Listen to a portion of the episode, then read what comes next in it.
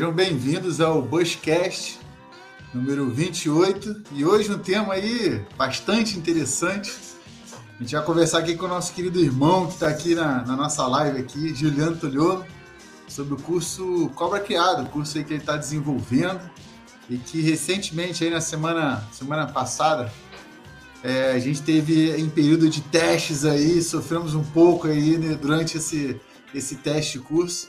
Mas antes de entrar para o bate-papo, poxa, vou, vou puxar aqui, mandar meus amigos aqui da, de plantão aqui da live, mandar um salve. Começando a esse carinha aqui do meu lado esquerdo aqui, ó, direito, acho. Daniel, manda um salve aí, Daniel. Salve, pessoal. Sejam todos bem-vindos a mais um Bushcast número 28. E agradecer também ao Gil aí pelo convite a estar tá participando desse curso piloto aí, Cobra Criada, e quer falar com ele já de antemão que a próxima vez que ele convidar para alguma coisa que seja para testar uma churrasqueira, que a gente está aqui pra, também para testar uma churrasqueira. Não é testar 10 dias de frio, não. Mas tudo bem. É isso aí, Dani, isso aí mesmo. Eu pedi aqui com meu querido irmão, salve, salve, Ney, para mandar um salve para a galera aí. Fala aí, Ney. Rapaz, eu vou te falar, eu aceito até testar carrinho de mão para encher live, cara. Pô, mas... Fala, pessoal. Como é que vocês estão aí? Por aqui, Ney aqui, né? Como sempre, aqui, figurinha taribada aí. É um prazer estar com vocês, irmãos aí. Já tô com saudade, por mais que eu tenha visto essas caras aí durante 10 dias aí. É, tá de saco cheio. Dormido colado, essas coisas, outras coisas que não pode falar. é, Pô. não demora não, né? Segura aí que é só é. depois das 22, depois da. Já tô com saudade de vocês já. Já estou convencendo a Dona Maria aí para o próximo curso do Toniolo, que é 21 dias, né? Então a gente vai. aí não é nem curso de sobrevivência, aí é curso de emagrecimento. É, ela já autorizou fazer, ela já autorizou fazer. Ela falou que é para mim testar, ficar com quatro equipamentos lá, que eu vou ficar com quatro mudos de roupa só aqui na mochila. é, é. é e agora passar, a, passar aqui a palavra para o nosso irmão Juliano para mandar um salve para a galera. Esse que é o torre do nosso sofrimento, da nossa, da nossa fome, da nossa agonia dos últimos dias aí, lá no curso Cabracado. Gil, manda um salve e uma boa noite para a galera. Boa noite aí, galera. Salve, salve a todo mundo aí que está acompanhando, tá acompanhando a gente aí nesse bate-papo ao vivo. É, quero agradecer ao pessoal aí pelo convite, da gente bater esse papo aí sobre a experiência lá no Cobra Criada. Desculpa. Dizer que foi um prazer enorme receber vocês lá, é, principalmente ainda com um curso assim, em termos de, de adaptação, né, de ajuste nessa fase final. Então, se aceitaram o convite aí para serem minhas cobaias, meus ratos de laboratório do mato. E tiveram, vou, vou dizer para vocês, foi uma experiência mais pesada do que eu tinha planejado por conta do que a natureza resolveu aprontar com a gente lá. Inclusive, vocês ficaram me zoando, é porque. Então, galera, foi muito engraçado. Eu avisei para eles: ó, nessa época do ano já não chove mais. O padrão é que nessa não chover mais, só vai chover em outubro. Mas, mas eu avisei, esse ano tá atípico, porque parou de chover em fevereiro e março, de março para cá, não caiu uma gota decente mais. Aí tinha que ser esses carioca maluco para trazer a chuva aí do Rio de Janeiro. Eles chegam aqui, poucos dias depois chega a chuva e cai uma noite inteira e metade de um dia, se eu não me engano, né? Foi uma coisa assim. Apesar de que a temperatura ainda não havia caído, a chuva foi o prenúncio aí da, da, da frente fria. E nos dias seguintes não choveu mais, graças a Deus, mas a temperatura desceu assim de com força na carcaça desses três malucos, inclusive na, na, desses quatro malucos, né? Porque eu também à noite lá eu tive que dar meus pulos para poder contornar o frio. Eu não tinha levado equipamento para inverno, eu levei equipamento para outono e mesmo para outono eu ainda estaria com conforto térmico raso bem, bem, bem bom assim. Só que pegar 4 graus no acampamento, isso é temperatura do pico do inverno é, nos últimos anos, assim. Então, é, não para o meio de outono. Então, se eu não desse meu jeito lá também, eu teria sofrido tanto quanto vocês. Mas foi ótima experiência, eu diria, tanto para mim, do ponto de vista de, de, de, idealizador do curso, do treinamento e testar a resposta em termos daquilo que eu queria, fazer os ajustes mesmo, né, de melhorias aí com observações é, sobre aspectos que eu posso é, implementar ainda. E gostei bastante, principalmente da resiliência suas, né, da sinergia, da maneira como vocês encararam esse desafio punk para muita gente. É, eu digo isso. Isso, isso aí não foi difícil, né? Porque com trissal tem que ter sinergia, né, Túlio? É, exatamente. tem que ter essa energia. E vocês provaram que tem, né? Então, o que eu já via, já, já percebia, só é, solidificou mais, concretizou mais né, em termos de, de, da maneira como eu encaro vocês, uma equipe trabalhando com propósito, em tudo isso que vocês, todos os projetos que vocês têm se dedicado, não foi diferente com Cobra Criada e vocês saíram com louvor de lá. Muito massa. Aliás, Daniel, queria te falar o seguinte, queria te falar o hum. seguinte, não vem com essa de convidar para testar a churrasqueira, porque brasa lá é o que não faltou para vocês lá, para gente metade, é, brasa, brasa sem comida não vai, com a churrasqueira aberta, sem a é. carne. Não, não. Olha, teve carne, né? Proteína do, dos besouros lá das larvas lá, teve até uma carninha lá. É. Na, na, na, segunda noite, chovendo, eu olhei pro Ney e falei, porra, ele falou que ia chover só em agosto. Não, e pior, eu, achei, eu até falei para ele, eu falei, cara, a gente passou por baixo de cipó. Eu acho que a gente deu um voo no tempo e já é outubro e tá chovendo. Onde estou? Onde estou? Quando, Onde eu, estou? quando eu voltar, a mulher falar, já esse tempo todo fora de casa, filho. Você falou que era 10 dias, ficou 6 mil. Não, não, e outra coisa, detalhe, na verdade foi assim, né? Os espíritos da mata que nos caçam ficaram assim. Pô, esse mês vai ter acampamento, né? Vou tirar um soneca aqui. Aí daqui a pouco, lá em Minas, os, os amigos espíritos da mata liga assim, oi, oi. Cara, o pessoal tem aqui. aqui, mano. não, não, pô. Se nem tem acampamento, não. Eles falaram que vem. Não, não, não, não, não. Estão aqui sim. O que tem, mano? O cara botou a roupa, aquela roupa do corpo ali foi atrás, foi atrás da gente lá pra, pra chover lá. Aí deu aquela chovida assim, né? Porque, pô, coitado, nem deu pra carregar muito balde de água, né? Aí ele veio correndo assim, com um pouquinho de água, jogou assim, acabou. Ah, mas já valeu, molhou aqui, vou voltar pra casa agora. É, tipo.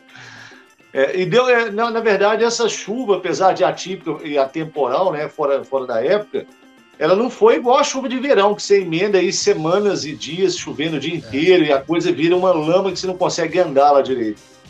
Pro acesso lá àquele segundo acampamento seu, aquilo ali, depois de 10 dias de chuva, meu irmão, vira um tobogã ali, você desce escorregando, para subir é um esforço. É, então a foi uma é que essa chuva só foi para dizer assim, estão chegando, hein? Sim, e, e, teve um valor, eu, eu gostei, na verdade, porque teve um valor é, prático muito bom que foi para testar o abrigo seus né, para ver como é que é em termos de eficiência. Então choveu o tempo bastante para mostrar qualquer problema que pudesse ter e vocês corrigiram.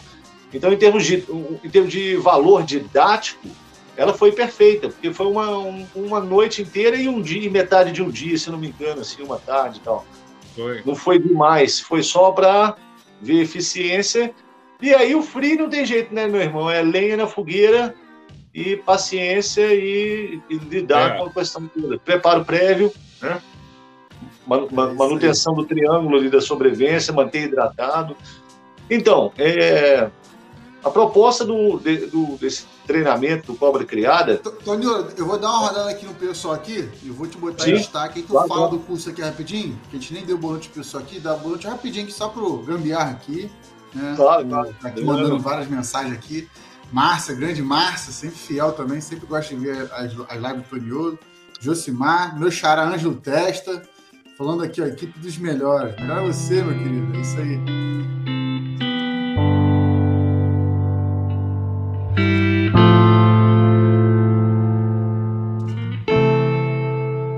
É, e aí eu queria agora aproveitar para ilustrar aqui para galera o seguinte, gente, é, a, a ideia da live de hoje é para tirar dúvidas sobre o curso, mostrar essa construção do curso e qual a proposta do curso e principalmente, né, a gente está falando com três pessoas aqui que testaram o curso, que vão falar, é, vocês vão, vão ver o lado aqui do Toniolo nessa proposta do qual é a proposta do curso, qual é a ideia, é, qual o desenvolvimento, até onde ele quer chegar e o outro lado, que é a nossa experiência, nossos perrengues, vamos contar bastante causa aí, né? E causa, inclusive, que é, é, vai servir até de lição, serviu para gente lição, né? É, em todos os sentidos. E acredito que também para o Toniolo, a nível de experiência, né? Como ele mesmo disse, para fazer complemento, complemento, né? De repente, colocar mais alguma coisa, tirar alguma coisa. E tudo isso é questão de experiência, né? E eu queria dar, dar a voz agora para você, Toniolo. É, fala com a gente aí, é, qual é a proposta do, do curso Cobra Criada? Perfeito. Então, a ideia seria atender uma demanda que está surgindo agora. A ideia principal, né? De gente que está buscando inscrição para o treinador, para participar do programa Largados e Pelados, lá da Discovery Channel. Ah, o curso ele é voltado para atender, vamos dizer assim, esse público, mas não apenas esse público. Para pessoas que querem ter uma experiência um pouco mais longa, usando bem menos equipamento, levando bem menos coisas de casa, é, não para ficar de bermuda ou camiseta, depois eu explico por que não é, deixar uma pessoa mais próxima do, do que seria o largado de pelado, que a pessoa está pelada, né? Tem várias razões para isso não ser dessa forma. Então, em termos gerais, assim, a ideia seria que permitisse uma pessoa ir para o mato com o mínimo. Observem só, o Dave Canterbury, ele estabeleceu a regra dos cinco Cs, que são cinco aspectos, os cinco aspectos mínimos que a pessoa deveria ter uh, para poder começar com mais vantagem numa situação que ela tem que passar tempo no mato ali com poucos recursos. Você evitar de levar coisas pesadas e desnecessárias que não vão ter tanta relevância e deixar outras mais importantes para trás. Então, quais seriam esses cinco Cs? Combustão, cobertura, container, corda e corte. Se você consegue combustão, fazer fogo, cobertura, produzir formas de abrigo, container, um objeto de metal onde você consiga ferver água para tratar água, corda ajuda na confecção de abrigos e outro monte de outras coisas. E corte seria uma ferramenta, uma lâmina. Você está minimamente preparado para é, pelo menos do ponto de vista material, ter um mínimo ali necessário para você, com eficiência e menos tempo, menos gasto de caloria, é, providenciar o triângulo da sobrevivência, abrigo, água, fogo. Então, partindo desse pressuposto, a pessoa ela vai entrar no treinamento, ela vai ter a roupa do corpo, então a roupa é a nossa primeira linha de defesa, ela já tem um abrigo básico ali para o ambiente, e vai ter uma manta leve, dessas mantas de fleece, que o pessoal compra hoje em dia em qualquer casa aí, de até supermercado, que não, não é uma manta muito pesada, que esquenta para caramba, que tem um grande valor térmico, mas ajuda, é melhor do que não ter nada, e eles vão poder dizer se realmente ajuda ou não. É, então, teriam roupas e a manta para cobertura, teriam é, as cordas a gente produz lá, então, muito do que eles vão usar, ou eles produzem lá, ou eu forneço. Então, nesse caso, não precisaria de treinamento. Mas vão entrar com ferramentas de corte, vão entrar com recipiente de, de metal, de container, e, e para combustão vão entrar com pederneira, que é a melhor opção para quem vai participar do programa, produzir fogo. Essa história de ir lá e ter que fazer, chegar e procurar um pedaço de madeira para fazer com fricção, depende muito da situação, existe uma série de fatores que pode, podem impossibilitar a obtenção do fogo através da forma é, primitiva de fricção, mesmo para quem conhece a técnica. São aspectos que não dependem da pessoa. Tem a ver com umidade, madeira certa, enfim, achar os componentes certos. Isso tudo leva tempo, gasta energia. Então, você leva uma pederneira, é mais fácil de você começar o fogo do que ficar brincando de homem, brincando de homem das cavernas. Então, a ideia é que o programa, ele, é, é, perdão, a ideia é que essa vivência, esse treinamento, possibilite o aluno usar parte desses cinco Cs e entender que mesmo com esse mínimo, que é próximo do que eles teriam até do programa lá, eles são dados, são, eles recebem vasilha, é, faca, enfim, pederneira, algumas coisas lá para ajudar, para eles verem como que é perrengue você estar tá no mato, mesmo se dispondo ainda de um, um conjunto de roupa, calça, camisa, uma camiseta, uma camisa e uma jaqueta, ainda assim é difícil, ainda assim é muito trabalho. Ter que produzir fogo só porque você tem uma pederneira não é garantia de que o fogo vai acontecer, se você não se atentar para uma série de coisas. Então, o treinamento, sim, capacita a pessoa, porque ela vai ver a dificuldade que é. obter, estabelecer abrigo, água, fogo, que é o triângulo da sobrevivência, e depois obtenção de alimentos, utilizando esses poucos recursos. Ainda mais sem nada, se você entrar só com uma faca, o nível de dificuldade é Então, é, é uma experiência que permite a pessoa ter, colocar mãos na massa e produzir, então, abrigos em duas ocasiões. No, no primeiro momento, que é a fase de aclimatação, e manter a estrutura de abrigo água-fogo desde o começo. E no segundo momento também, que é para onde o aluno tem mais autonomia e vai para um outro local de acampamento. Permite o aluno experimentar um período sem comida, ou, ou, vamos dizer assim, com uma alimentação muito reduzida. No primeiro momento, eles têm duas refeições por dia, que, que não é nada também pizza e rodízio de, de carne, é tipo um mínimo de carboidratos ali. Foi o Ney adorou a, arroz com aça-peixe, inclusive ele falou que toda vez que vier aqui ele quer. Levou umas três mudas, né, né Ney? Porque é, você adorou. A melhor, a melhor coisa que tem para colocar no arroz. É, aça-peixe. então o Ney, o Ney adorou muito. Teve um pouco de angu também, né? Que é a farinha de milho lá cozida. E sal, e não tinha muito mais que isso durante esse período aí para eles. Então, era um pouco disso de manhã e um pouco disso no final da tarde. No segundo período, era literalmente uma mãozada de arroz por dia, só para cada um, com um pouquinho de sal. Então, você tem um pouco de comida que é o suficiente para você não querer sair morder a cabeça dos animais que você vê lá no meio do mato, mas não é tanta comida que você vai ter tanta energia, tanta disposição, e, e principalmente durante um período de tempo maior. Porque uma coisa é ficar dois, três dias sem comer direito. Outra coisa são 10 dias. E tendo que todo dia sair para caminhar, para procurar lenha, para pegar água, para tratar água, para ferver água, para consertar Ô, Antônio, eu até queria falar um pouco sobre isso. Né? Desculpa claro. te cortar, mas eu, eu, queria que você claro. adentrasse um pouco nessa, nessa, nessa parte, que é o seguinte, qual é você curso, né, é fornecido é, você tem que levar quatro itens né, de uso de ferramenta, né, que é pederneira, facão grande, faca pequena e o, o a, a container, né? Que é, seria a panela, né? Para fazer comida, ferver água, principalmente, né? E tem, é, tem a questão da, também da uma manta, é, a, a, roupa que está, mais uma muda de roupa, né? Por uma questão de extra mesmo, de, de precisar, e, e, uma manta, né? E só, né? Além dos itens que você dá de alimentação, como você mesmo falou, que é dois punhadinhos na primeira fase da aclimatação de arroz, aí, ou então um angu, na última fase, muito mal, aí um punhado, né? Para justamente a pessoa experienciar essa, essa escassez de ferramentas, de, de utensílios e também de comida também, e tendo que fazer as rotinas, né?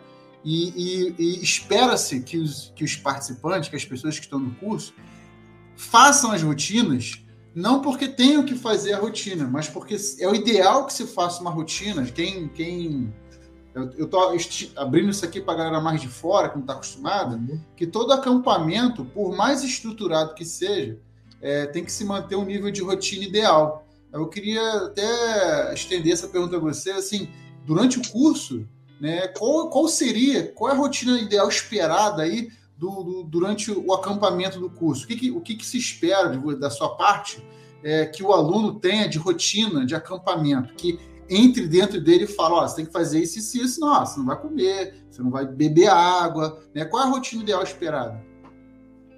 Então, você tem alguns aspectos que estão relacionados a essa, essa rotina ou rotinas que são estabelecidas durante esse tempo. A primeira coisa, eu, eu quero começar respondendo isso fazendo uma pergunta.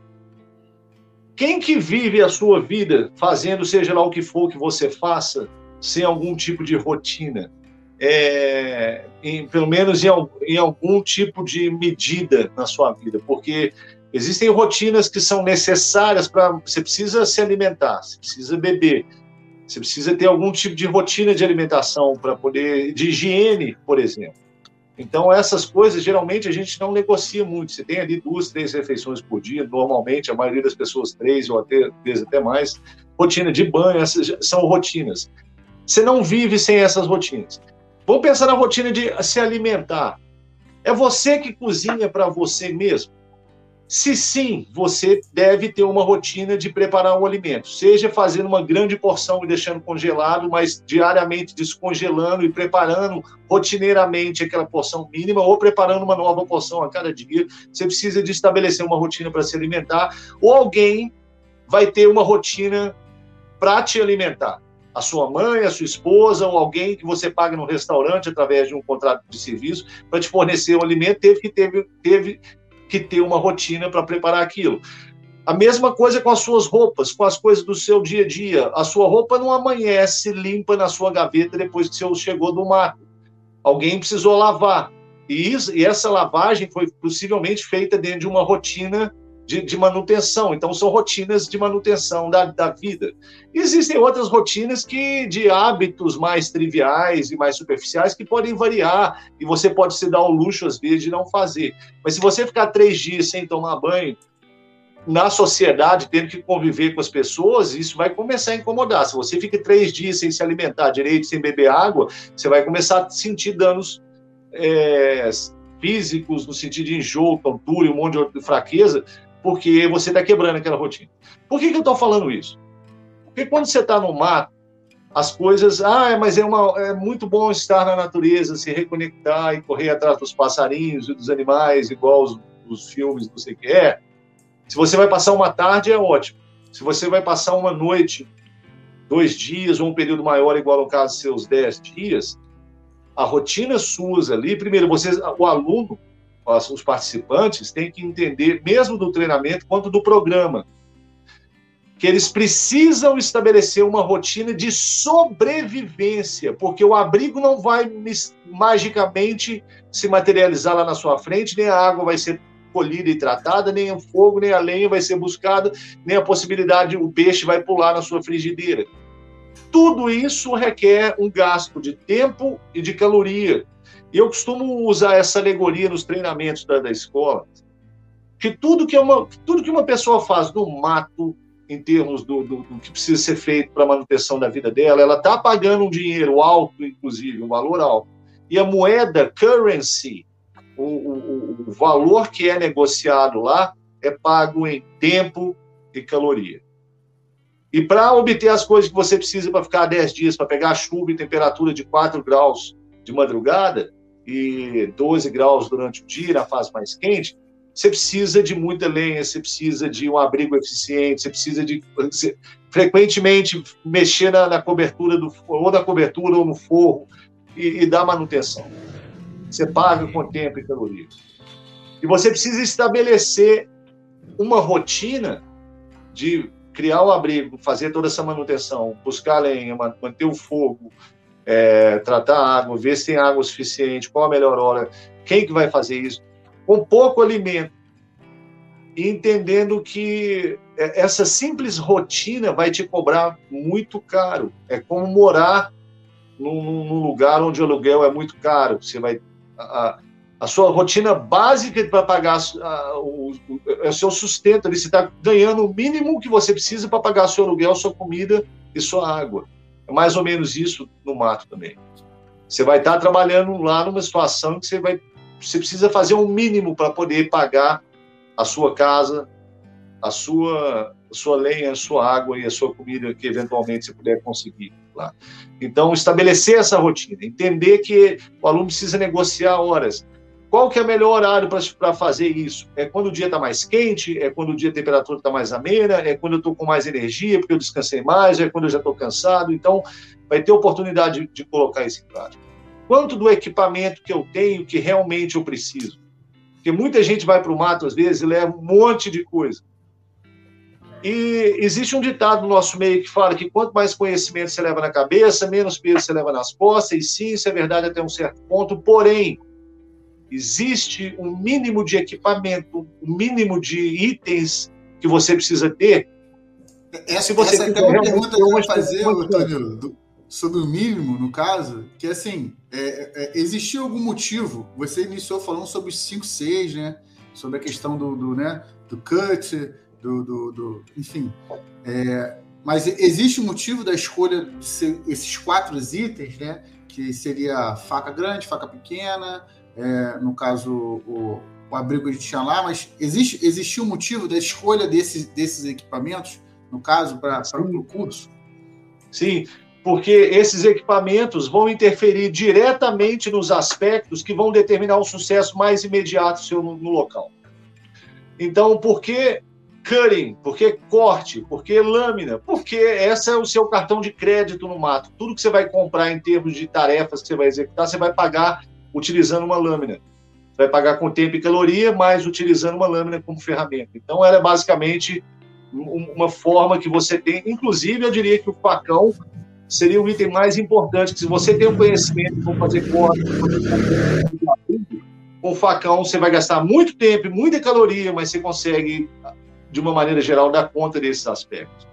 Então, a, é... pessoa, que, a pessoa que perde então, o facão, ferrou, né? Acho que se perdeu o facão junto com a perdeneira... é. Já, e ainda mais se a pessoa estiver indo para o curso. Eu acho que isso aí já deveria anular imediatamente a chance dela sequer ganhar o brevet. Ela já entra sabendo que não, não vai ganhar mais nada. Depende, depende. Se Mas a pessoa, se a pessoa quiser per... tacar assim para desistir do curso, também tem essas também, né? Mas se a pessoa perdeu os dois itens, assim concluir o curso, me, me, é, mereceria ganhar dois brevet. Isso aí. Foi só com dois equipamentos. Ó, gente, qualquer semelhança com a realidade é mera coincidência, viu? Avisa aí pra galera da Na verdade, o cara chega assim e fala assim: porra, porra, porra de curso, porcaria nenhuma, peraí. Ih, mano, perdi minha, minha, minha pederneira, ela saiu voando aqui assim, ó. Deu é, aí ele já me, já, já me, ligou lá da rodovia, ô Dinho, não vai dar para ir não, cara, eu perdi meu facão aqui no meio do caminho, a pederneira, dos, dois dos itens mais importantes, então, assim, eu vou desistir. Não, não, não vai desistir, não. Eu te empresto um facão aqui, você vai. Não, não, só pode deixar, não vai ter jeito mais, eu já estou voltando. Não, pode vir. Não, cara, não, pode vir. Acabou de ter. Foi, não foi, né? Ele nem estava perto e ouviu tudo. Pô, cara, eu vou voltar, já até comprei a passagem de volta, mas como assim já comprou, cara? Você nem saiu do Rio? Já vi de Rio, Tá, o, pessoal da rodo... o pessoal da rodoviária tá até hoje tentando entender o cara que chegou e jogou o facão no lixo. Assim, é. Ele foi obrigado. Depois dessa, eu falei assim: pronto, agora eu não posso chegar lá com o facão. Se deixasse lá naquele, naquele bagagem lá de pagar o bagagem lá, acho que depois de cinco, depois de um tempo, eles iam jogar o facão no lixo. Eu não. Melhor, melhor que jogar fora e comprar outro. Gente, eu vou dar um rolê aqui no. Só mandar um salve pra galera que entrou aqui, é o Albino aqui. Marcão, fala Marcão! O Alexandre aqui também. É, o, o, o Gambiarra fez uma pergunta rápida aqui, o, o, já, já, já no início aqui. Falou assim: ó, no curso, é, as turmas seriam no mínimo de quantas pessoas? Qual é a ideia, a projeção, o, o, Tuniolo? Então, é, a princípio, eu penso em algo em torno de 5 a 8 pessoas tops, no estourando, máximo. no máximo. E porque esse é um número gerenciável, dá para.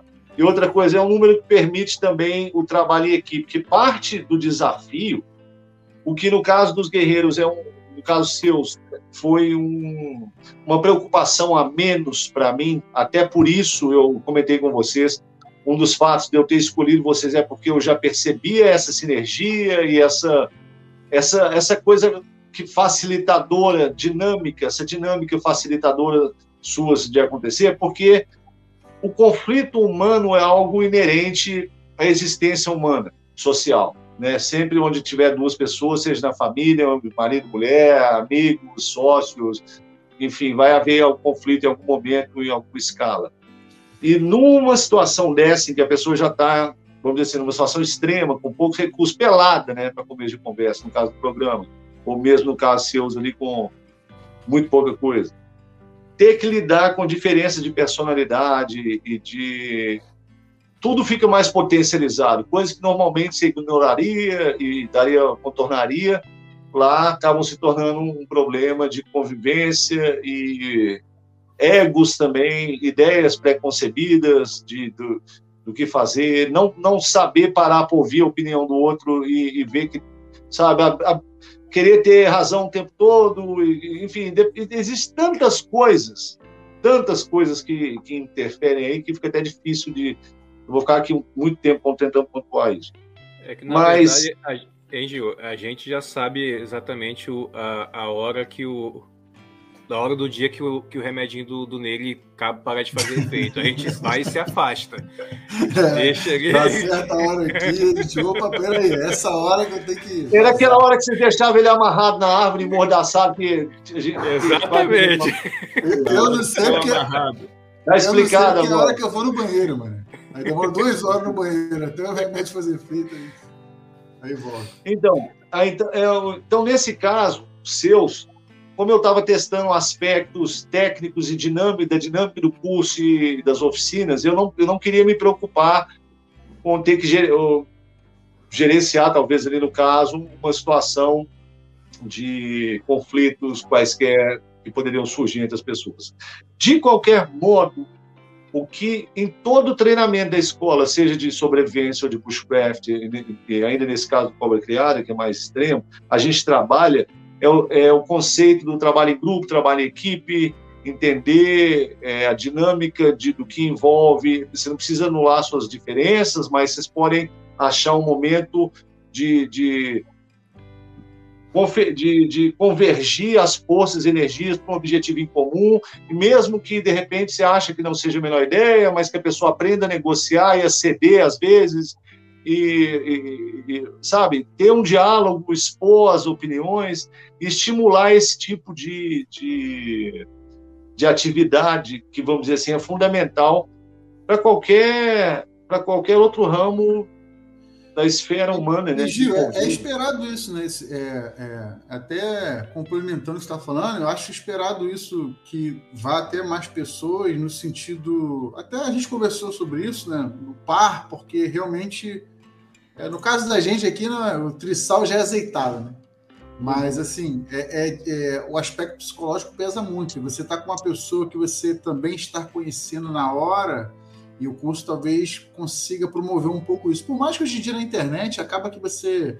As pessoas que curtem, eventualmente, vão trocar uma ideia antes e tudo mais, né? Mas, ainda assim, é uma surpresa, porque é, o tempo vai passando, o psicológico vai sendo afetado e aquela pessoa que você viu ali no WhatsApp, que trocou uma ideia, ou no Instagram, que você viu a página, já não é bem aquela pessoa que você está ali do lado. Né? Não sei se minha mentalidade está tá errada nesse ponto. É que, na verdade, Anjo, também a parte. A gente vê isso muito, né? Até mesmo em acampamento de pernoite, a gente vê pessoas que se conhecem ali diariamente se estranhando. Imagine botar, botar é, pessoas que nunca se viram aí durante 21 dias, ou até mesmo na parte aí do curso, aí 10 dias aí, tendo que se, se aturar, aturar seus defeitos. Só complementando, desculpa me eu acho até que Eu acho até que 10 dias é o suficiente para cair a máscara. Sabe? Em Não, seis já dá. A pessoa Não. tem aquela máscara da rede social, a máscara do encontro do final de semana. Nesses, é. nesses 10 dias, eu matei o anjo na minha mente umas três vezes. Eu matei todos vocês e botei no saco umas três vezes por dia. Ah, eu vou e falar. To, e todos mataram e assaram o Ney, mas todos os dias. Nesse, não, nesse, então, nesse dias... nós três, nós três conjecturamos matar você umas sete vezes por é. dia. Ah, por que, que você acha que eu deixei um monte de armadilha no meu perímetro livre? Já tinha teto malaio, pund steak, tinha é, granada já localizada na trilha. A gente já estava pensando assim, vamos ver se ele está engordando, que aí a gente espera cada vez mais para poder abater. Porque... É, isso aí vocês viram que vocês se dá mal, né? Que todos nós. Uma das coisas que eu me propus nesse curso foi também é, aproximar a minha alimentação das suas. Então eu comi pouco mais que vocês, na verdade. Eu levei uma farinha lá que eu fiz pão uns dias, é, uns miojos besta lá, e umas coisas assim, mas não foi muito diferente do que vocês comeram lá em termos de alimentação principal, não. Então eu perdi peso também. Mas uma coisa que, complementando, então, pegando o gancho do que o Ângelo começou aí, o Daniel complementou, vocês não estão equivocados, não. Aliás, vocês estão 100% certos. E, e, e estando à frente de uma escola de sobrevivência, com vários cursos ao longo aí de mais de 13 para 14 anos, é, eu já vi muitos conflitos aparecerem num, num período de tempo bem menor, de dois, três dias.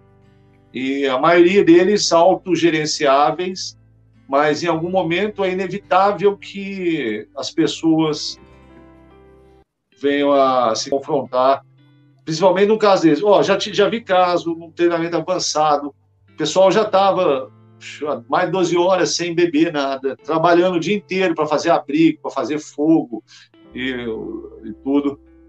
Todos com canal no YouTube, todo mundo pá, e depois eles já estarem um ficando puto com o outro, com o jeito do outro, com não sei o que do outro, porque o outro fez, falou não sei o que, porque você já está sem paciência, você já está cansado, você já está desanimado e qualquer coisa irrita.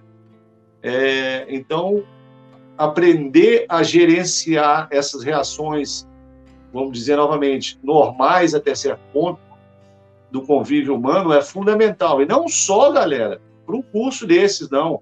Se você não tiver paciência em uma boa dose, conseguir engolir uma, uma, boa quantidade de sapos no seu local de trabalho, na sua escola, na sua faculdade, até mesmo no grupo de amigos, às vezes, de, de, das pessoas com quem você convive, se for brigar e criar caso com tudo, você vai ter um ciclo ali social bem restrito, né? Eu imagino. É. Então, gerenciar essas diferenças é fundamental para o convívio humano. Né? Eu tenho amigos que, que, vamos dizer assim, por exemplo, da esfera política, estão em, em lados completamente opostos e diferentes uns dos outros. E, e, inclusive, em relação a mim também. Mas a gente ou evita esses assuntos ou tenta conversar de uma maneira mais leve e ver se se está muito sensível, nem entra, sabe? Morre o assunto e vamos falar de milhões de outras coisas que a gente converge, sobre o que a gente converge. E por isso que eu acho legal até no Bushcraft, né? Porque se a gente consegue contornar, pelo menos a maioria consegue contornar muito dessas diferenças é, ideológicas, políticas, por exemplo, e focar só no que interessa para a gente mesmo, que é o mato, pelo sino, ninguém quer saber de mais nada o que, que você pensa de fulano e beltrano e tal.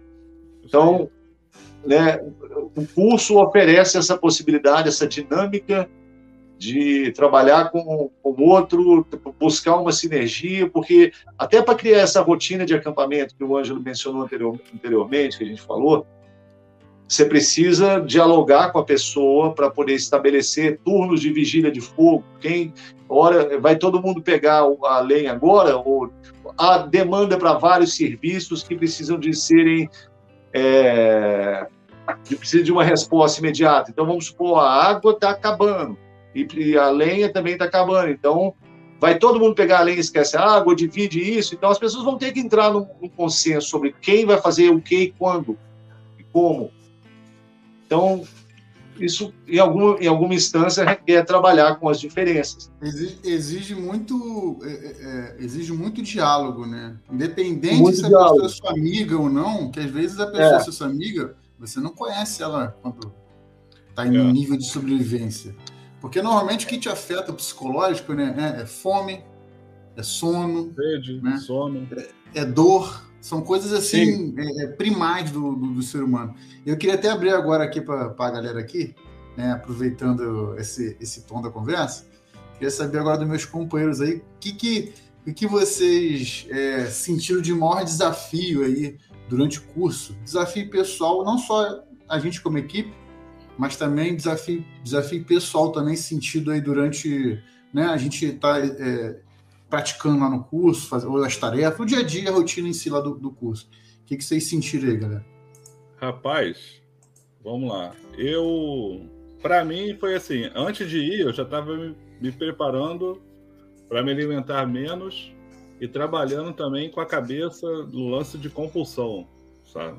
Porque sei lá, acho que é coisa de é cabeça de gordo que quer ficar comendo toda hora. Né? Então eu estava diminuindo a minha, o, a minha quantidade de comida e também trabalhando com isso. Ó, não vai comer e acabou. Não tem, não tem. Ou mesmo que tenha, não é para fazer, não para comer não, e assim. Né? Então lá eu assim, a gente acho que nos dois primeiros dias a gente já estava meio já pensando em ah, fazia comida e assim, sempre deixava ficar um pouco, ficava, mais, ficava um pouco da comida. Não, vamos tentar comer depois de novo? Ou vamos comer logo para poder encher. Então aí eu vi que eu já estava conseguindo controlar, que eu já não precisava ficar desesperado com fome. E a dificuldade maior foi o frio, sabe? Porque o frio incomodou, incomodou muito, assim, principalmente os pés. Acho que na parte do corpo, assim, a gente nem sentia muito, até que a gente, eu, eu acho até que a gente até ficou bem. Mas nos pés tava sofrido, tava, tinha, teve hora da noite e você acordava, você via que o pé tava ferrado, né? E aí levantar para atiçar o fogo, é, eu achei bom isso, a gente não tinha aquela coisa de não, agora é sua vez ou agora é minha vez, né? Quem acordava estava lá e mexia o fogo, mesmo que alguém acordasse, ah, o fogo está alto, não, então significa que alguém mexeu há pouco tempo. Aí dava tempo você dar aquela toradazinha e acordar de novo para poder ver, né? Isso era, isso era importante. Mas eu acho que lidar com a compulsão, né? Eu entendi, tanto que eu não passei perrengue, tanto que a gente estava conseguindo comer tranquilo. A gente não teve aquele problema de sacar que alguém ficou com fome. Né? Não, peraí, o cara acho que tem alguém com fome. Não teve essa, essa coisa. Por mais que a gente estava comendo coquinho, né? Mas o frio incomodava. Aquele lance que é muito diferente, de quatro e meia da tarde, o sol já ter se posto, e o frio chegar já arrebentando, Tipo, a gente tem que dormir sete e meia da noite, cara. Você tem que dormir. Pô, isso pra gente, eu acho que para todos nós foi muito bravo. A gente acordava uma hora da manhã sem sono, pô, porque já dormiu. E agora? E, e Ney, comenta um pouco a questão da rotina, né? Acabou que a nossa, o ciclo nosso era o quê? Quatro e meia, como lembrando, lembrando, gente, até puxar aqui para complementar a conversa do Ney, a nossa, a, o ciclo, a gente foi montando o ciclo, o ciclo até que ele ficou redondinho. Né? Redondinho. Gente, vocês podem me interromper aí se, se vocês quiserem aí. Até que chegou um dado momento que o nosso horário era assim, era... Vou começar pela última ação do dia, que era mais marcante, é. que era almojantar tudo, né? Era a refeição única do dia. Já estou falando já do, do último dia já, que é o dia que tinha só um punhado de arroz e olha lá. Então era, era basicamente assim, a gente comia três e meia estava fazendo refeição, porque a gente precisava comer. A gente viu que tinha que comer antes de escurecer, porque as pessoas esquecem isso. E esse que é o bacana do curso. Não tem lanterna. Não tem lanterna. A iluminação que tem ou é da lua, se a lua estiver cheia, ou vem debaixo da fogueira. Então, para você fazer comida no escuro, é um trabalho assim desnecessário. É você podendo fazer uh, a refeição de manhã é a melhor coisa que tem. É, pode continuar. Gente... Não, pode continuar. E, assim, e realmente foi nesse sentido. Então, quatro horas a gente já estava preparando a comida. Ah, a gente comia quatro e pouca. No início a gente até comeu quatro pouca, depois a gente dividiu o pouco que tinha em dois. Tipo assim, vamos comer agora e antes de dormir a gente só bota no fogo porque a comida já está pronta, não precisa olhar a comida para preparar. É Bota uma, comer... bota uma aguinha para dar uma disfarçada. É, é justamente para fazer aquele que a gente fala que é a comida do conforto, né? Que é você comer e capotar. Que é aquela hum. coisa que te dá aquele relaxamento para você para você dormir. Então houve esse ciclo aí. E aí o que acontece? É, para quem não acampa muito em mata, chega um período. Toda a mata tem um período que tem a, quando o sol tá, tá querendo vir, que tem um período que a troca de calor. Né? O sol está esquentando a terra e a terra está fria e começa. E essa, essa para quem não sabe, o vento nasce dessa, dessa circulação de troca Aí. de calor. Os principais ventos assim que a gente sente brisa vêm dessa troca de, de calor. E a gente começa a sentir mais frio, né, Ney? Né, Então, essa hora. Quatro e meia da manhã. Essa hora, o pessoal que é do interior, eles chamam isso de boca da noite. Toda vez que você for com, no interior e alguém estiver falando assim, olha, eu estava no lugar e na hora que eu saí para caçar na boca da noite, é porque é aquela entre amanhecer, para a gente seria madrugada ou início de madrugada, mas para eles é a boca da noite. É a hora que o sol tenta vir a temperatura fria vem dá aquela frio com é, é, é, é, é, na verdade o momento que a noite está começando a acabar, porque o sol já está começando a querer vir.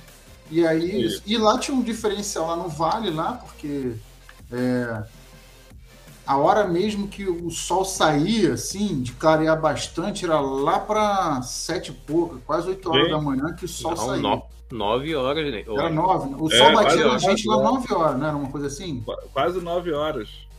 É, exatamente aí. E, e aí dava essa. essa e tá, é aí que acontece, acordou, despertava, rotina de instrução, né? Toniolo tá, sempre dava as rotinas de instrução pra gente, né? principalmente a rotina que é o triângulo da sobrevivência, né? Água, abrigo e fogo, sempre reforçando, reforçado. E a gente fazia isso, graças a Deus, nesse ponto a gente, talvez a gente, vocês não, não sintam a gente reclamando tanto sobre essa questão do triângulo da sobrevivência, porque isso é uma coisa que eu, particularmente, eu, Ney e Daniel, temos muito. Muito. É. é uma coisa que, inclusive, é uma comunicação não verbal entre a gente. Posso até destacar isso. É. Não sei se vocês compartilham essa mesma ideia, gente mas até uma comunicação não verbal. Já mais ou menos as tarefas já não são previamente definidas e, e a gente já sabe já que, que cada um tem que fazer na mesma hora, no olhar. É uma coisa assim, nesse, nesse ponto. Então, não, não, talvez com pessoas diferentes teriam essa dificuldade, até encontrar essa sinergia, como até mesmo o Turilo falou. E após as tarefas, aí finaliza-se o ciclo novamente com a recepção da, da, da comida, né? E 4 horas da tarde, prepara a comida, e tudo mais, né? Tudo com muita fome, muito é. sono, um temperado de fome, sono, cansaço. Entre e, uma e tu pedra, aí, Dani? Fala, entre fala uma pedra desafio, de sal e outra. Hã? O que, que foi, Dani?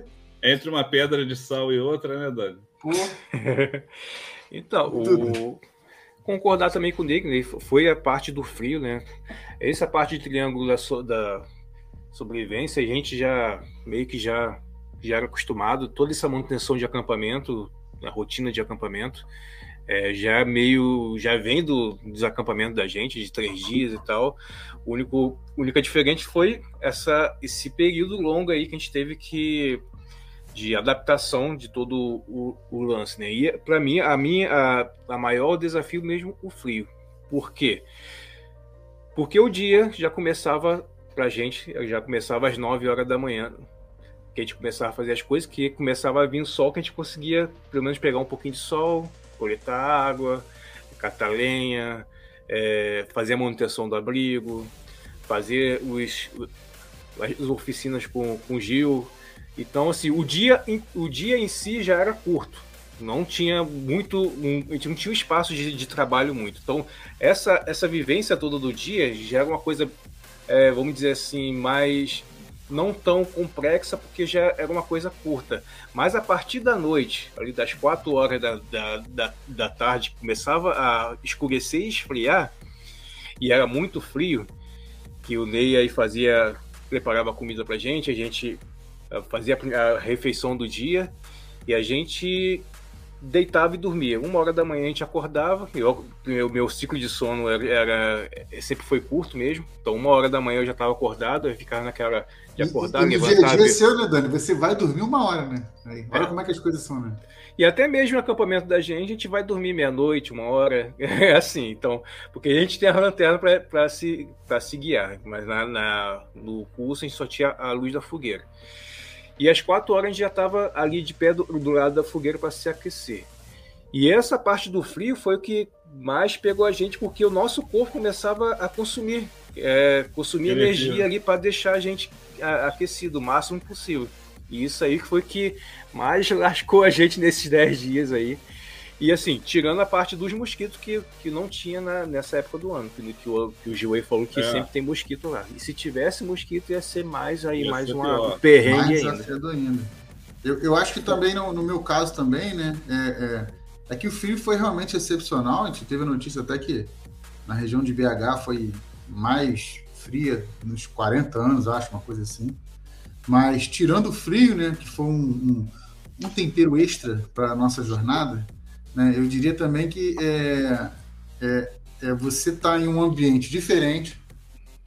Né? A gente teve que rapidamente se adaptar a um ambiente diferente, se adaptar. E questões bobas, assim, as pessoas que talvez não acampam muito, elas podem ter, não ter essa noção, mas, por exemplo, é, coisas que, que, que precisam de um certo costume, né? Por exemplo, a gente aqui na Mata Atlântica, a gente tem conhecimento em perceber mais ou menos que a água é boa, a gente já está acostumado, acredito até que as bactérias, nossos corpos já, já estão acostumados, então a gente bebe água direta do, de córrego, a gente sabe os córregos mais ou menos que tem, que águas são boas, a gente bebe direto.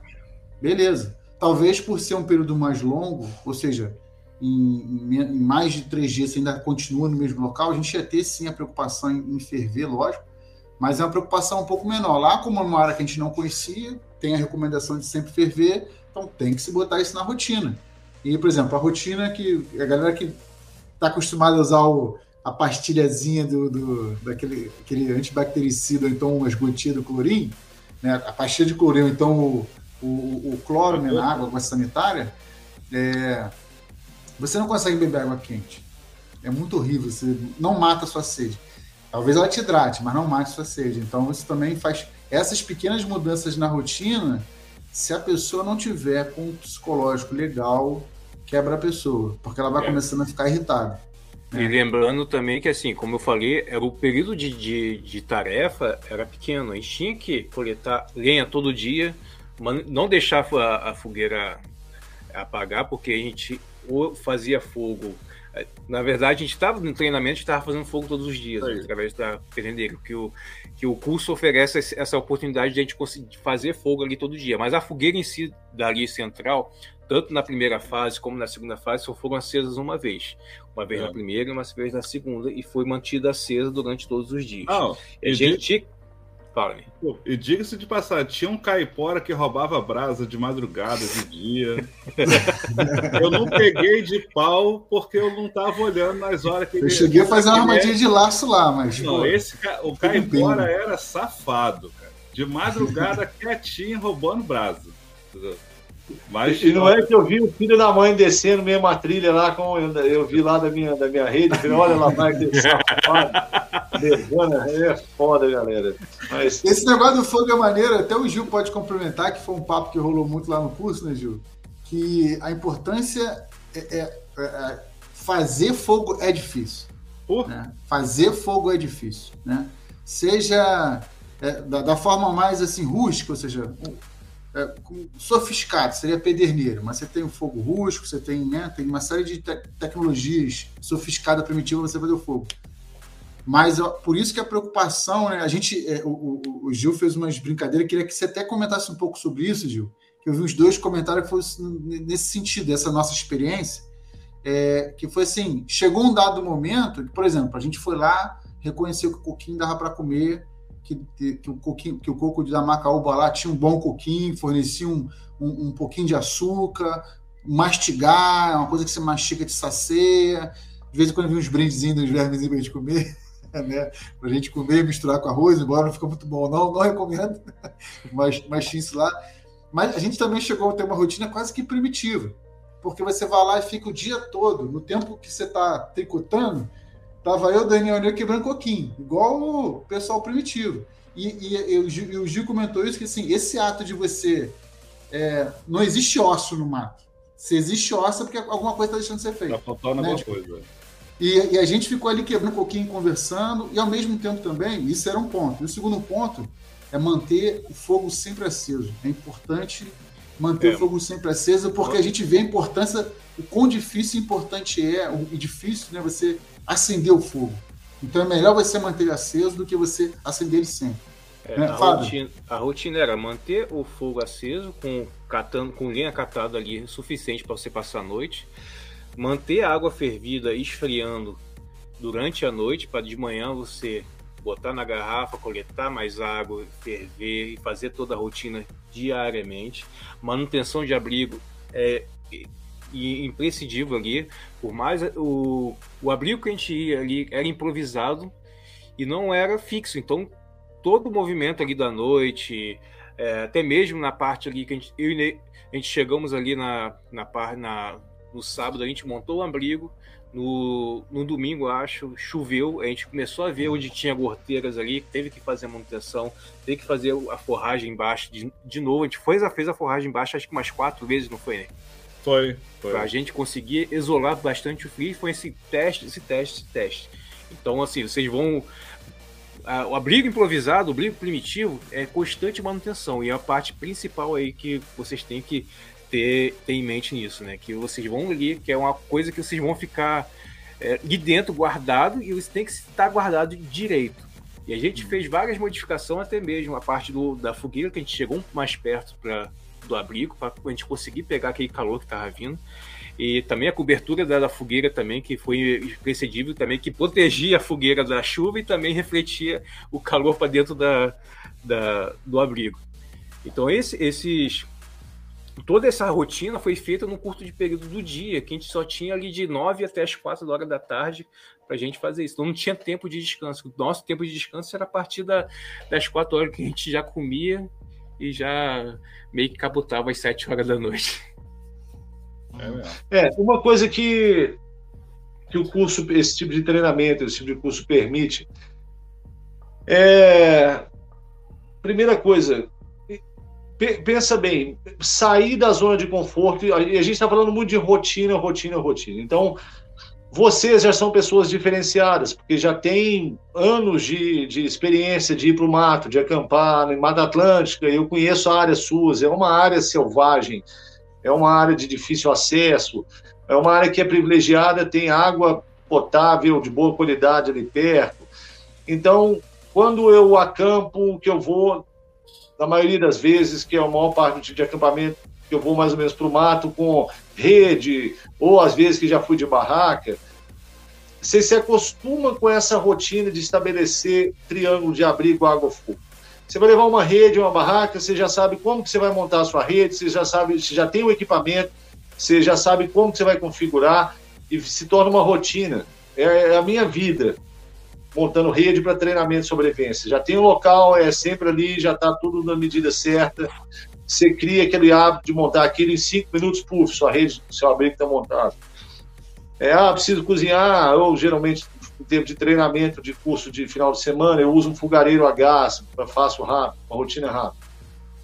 Quando você vai para o mato, nos, nos termos em que vocês foram, vocês ainda precisam da rotina de abrigo, água, fogo, mas vocês não vão dispor dos meios tecnológicos contemporâneos, confortáveis, que vocês já estão acostumados para é, responder essa necessidade quando vocês vão para áreas suas aí no Rio de Janeiro. Vocês vão ter um punhado de corda, uns pedaços de plástico, a lâmina, pouco tempo de luz do sol e botar a criatividade. A pessoa, eu, eu dou instruções básicas da, das leis da termodinâmica, como que seu corpo vai perder ou vai ganhar calor ali à noite. E através de, desse conceito, você, o, o aluno tem que transformar aquela teoria numa prática, um abrigo vai ter que ser produzido ali que trabalhe esses aspectos da, das leis da termodinâmica que eu, que eu, apresentei antes.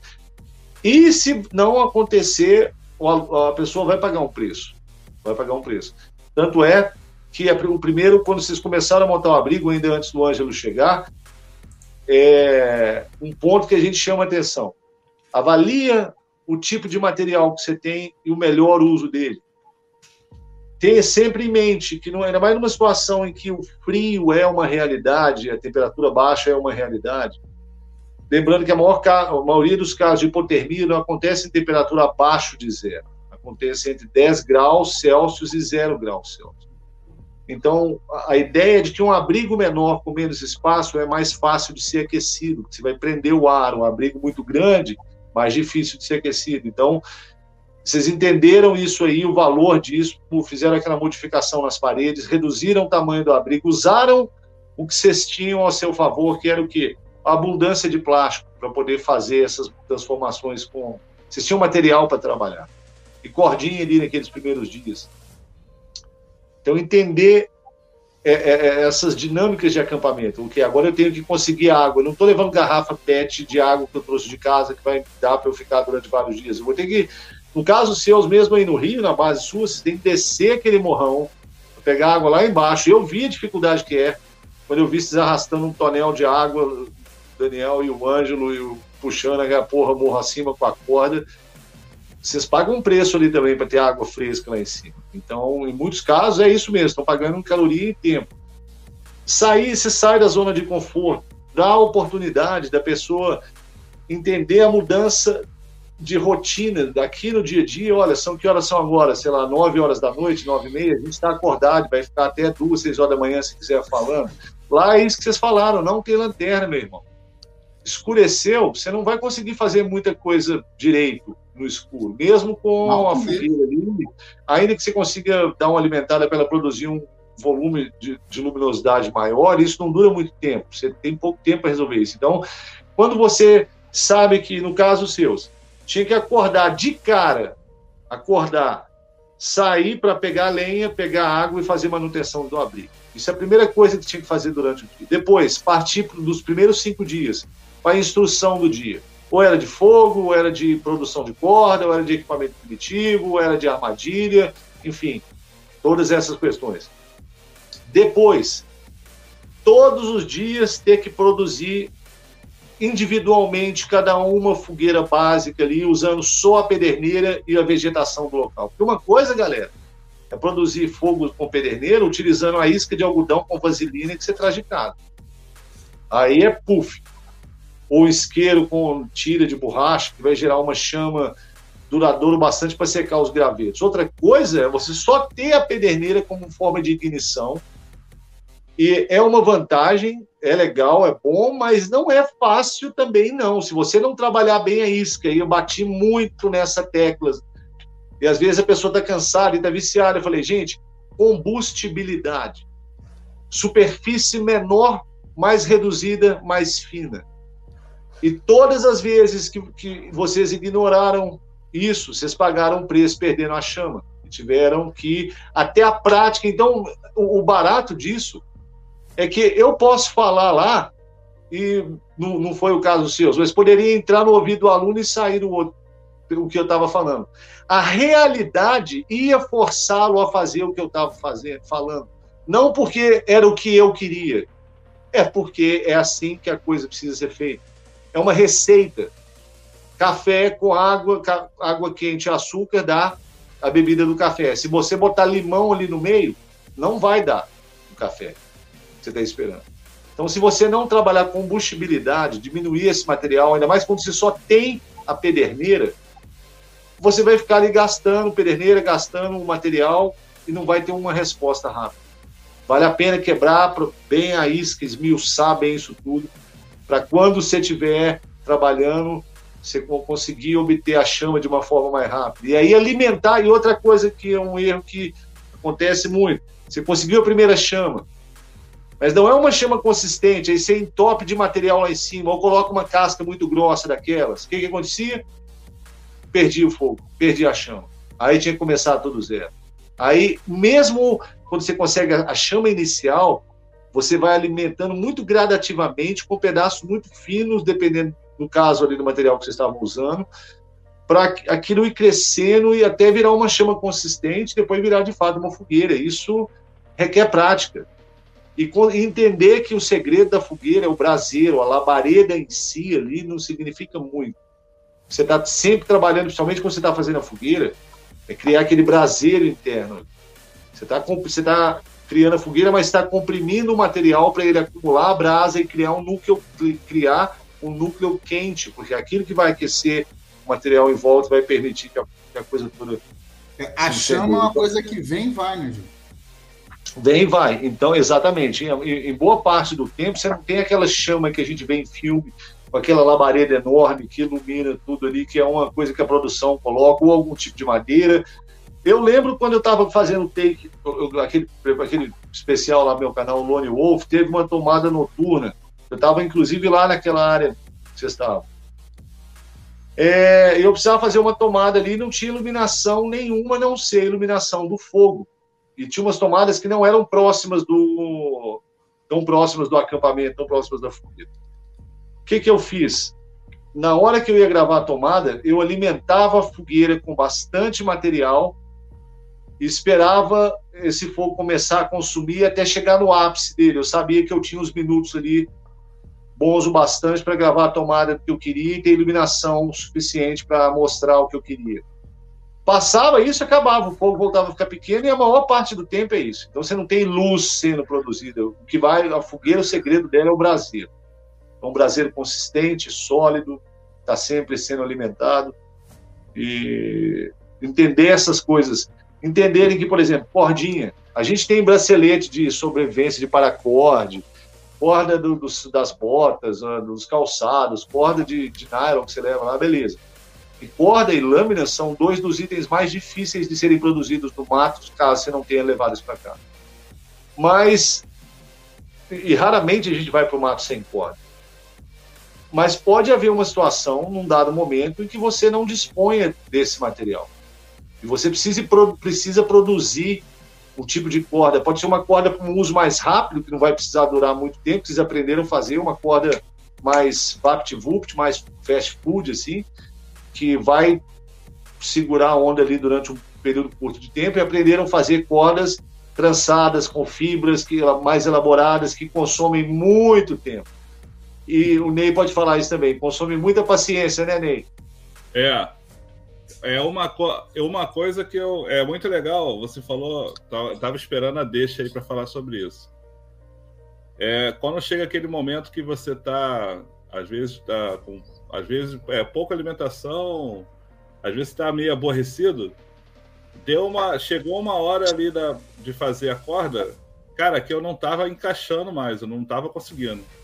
E aí, aí vem também aquela parceria que você tem, a liberdade que você tem de você ter os seus amigos e falar assim, ó, cara, é, não tá dando, não tá dando, e se a gente depender da corda aqui, eu vou estar tá atrapalhando porque eu não tô conseguindo né? E eu olhando para os dois, os dois fazendo, e cara, eu não tava encaixando, não tava conseguindo. E, e eu não tava fazendo errado, mas eu simplesmente o cérebro não tava. Eu não tava aceitando que tava ficando daquele jeito. É, o lance Aí chegava o instrutor lá e abria tudo e falava, não, tá bom, faz de novo. Aí ele, ah, eu vou matar Eu lembrei. O pessoal escondia seu facão na hora. Amor no facão. Amor no eu, facão lembrei, eu lembrei muito da época da época militar de auxiliar o pessoal em instrução, quando fazia esse tipo de coisa. O cara não está conseguindo, você chega, desmonta e monta, monta de novo. Mas isso é função disso, é, é fazer você entender né, que você tem que refinar o conhecimento, foi passado, você sabe como é, você só está, assim, naquele momento não está conseguindo porque você que está minando. Sim, Até que teve sim. a hora lá que eles ficaram sacaneando. Não, cara, você tá fazendo certo, como é que não tá fazendo? falei, cara, não tá. Eu ficava fazendo e, tipo assim, andava 5 centímetros e eu falei, cara, não tá. Aí eu desfazia e fazia de novo. Aí Daniel falou, peraí, cara, pô, tu tá fazendo, pô. Tá desfazendo por quê? falei, não, não tá não. A emoção foi tanta. A emoção que, foi tanta. Mas o, complementando essa parte aí, é, tanto da corda quanto o do fogo, né? Eu vou ser bem, bem sincero assim, gostei muito. É, Para quem não sabe, aí, durante o curso, o, o, o, todos os dias tiveram instruções e exemplos. A gente recebia instrução hoje de confecção de corda, né, Gil? E nos dias seguintes, todos os dias tem que fazer corda. A gente recebia instrução de, de de, de fogo. No dia seguinte, a partir daquele dia seguinte, todos os dias tem que fazer fogo todos os dias. E assim foi para. E assim foi tentando botar aqui o, Dani tá tirando. E assim foi, foi subsequente. Então, foi você que me vezes... tirou, né? Peguei agora, viu? Você me colocando e Dani tirando, né? Eu vi, hein? É, foi o Dante aí, né? Vai falar alguma coisa. Tá funcionando o botãozinho do corte, hein? Eu complementei aqui dizendo que essa parte das instruções, né, que assim, além, a gente falou até agora das rotinas de acampamento, né, dos nossos desafios diários, vamos falar muito mais aí dos desafios, mas durante todos os dias houveram instruções diárias que também faziam parte da nossa rotina, ou seja, num determinado, determinado, determinado momento, o Tonilo chamava a gente, e hoje instrução de quê? Corda, confecção de corda, costura, fogo, armadilha. E tudo isso foi sendo feito todos os dias, sendo que se você aprender hoje a fazer corda ou nó e amarra, no dia seguinte você tinha que fazer corda, nó e amarra, fazer fogo. Aí no outro dia aprendeu, não sei, armadilha. Armadilha. Corda, e, e, assim vai. Todo dia tinha que pagar a instrução, né? Como se fosse, como se fosse isso. E isso, isso também é legal, até mesmo para a rotina. Ele estava falando o negócio da corda, é, o Gil também. Corda é algo que você parece que não, mas você precisa muito. É muito fácil você pegar o fitilho e fazer ah, pegar o sisal e fazer ah, aqui, ó, pegar o paracorde e amarrar com dois não, metros agora, de paracorde. Agora eu vou andar com aquele rolo de sisal. Na hora que o nego me pediu o sisal, eu vou cortar o pedaço, vou desfriar e falar: toma aí a corda aí. Mas aí, Fiquei fazendo essa porcaria aqui 10 dias, agora tira e faz agora. Mas é, é, é, engrandecedor quando você vê, quando aí assim, você já está aborrecido, que não está conseguindo, aí quem está com você fala, cara, peraí, tá fazendo, pô, que que tá, por que, que não tá? Não tem como querer ficar, quer ser perfeccionista, não pode ter fiapinho, qual é o problema? Tem que fazer, pô. E aí encaixou, a gente desandou a fazer corda, né? Tanto que você falava, ó, tem que fazer um metro todo dia. Eu fiz uns quatro metros, fiquei cortando de metro em metro para dar pra... Não, e assim. No primeiro dia o Ney tava assim. No último dia tava igual aquelas tecelãs do Nordeste. Igual Homem-Aranha. Não, e eu puto já trançando aquela droga lá e lembrando do povo no acampamento assim. Quer, quer sisal? Toma! É. Toma, Cisal! Toma, Cisal, festa! Toma, aqui, ó! Que aqui, ó, vai amarrar aqui, vai amarrar um, é, acaba, acaba, assim. o, acaba o acampamento, ó, tem que desmontar aqui, enrola o sisal, o cara pega o facão e faz assim, pim, corta o sisal. Nessa hora, agora eu sei como é, nessa hora que você corta o sisal assim, que você inutiliza, aquela criança que ficou lá metendo a porrada na embira para fazer a corda, ela sente uma dor aqui assim, ela fala: ai caralho, alguém cortou um, um pedaço de sisal que eu quase perdi o dedo para fazer a corda aqui. É, cara. Porra. É igual, quando você, é igual quando você corta o tênis da Nike para fazer uma blusinha e o japonesinho fica olhando e fala: Caraca, fiquei aqui fazendo tênis a mulher cortou o tênis. É. Bravo, então, bravo. O que, que acontece? É, esses aspectos que, que são trabalhados lá, da maneira como são trabalhados, igual essa bateção de martelo no, no, triângulo da sobrevivência, enfiar isso aí, forjar isso aí, lapidar isso aí no entendimento da pessoa. Ela precisa disso não só para sobreviver, mas para ter uma noite decente de sono, porque são dez dias ali. Uh, a importância da corda, igual você falou, a gente vai para o mato, tem paracorde, tem corda de nylon, de todo tipo de material. E a gente usa muitas vezes sem, sem dó mesmo, gastando material.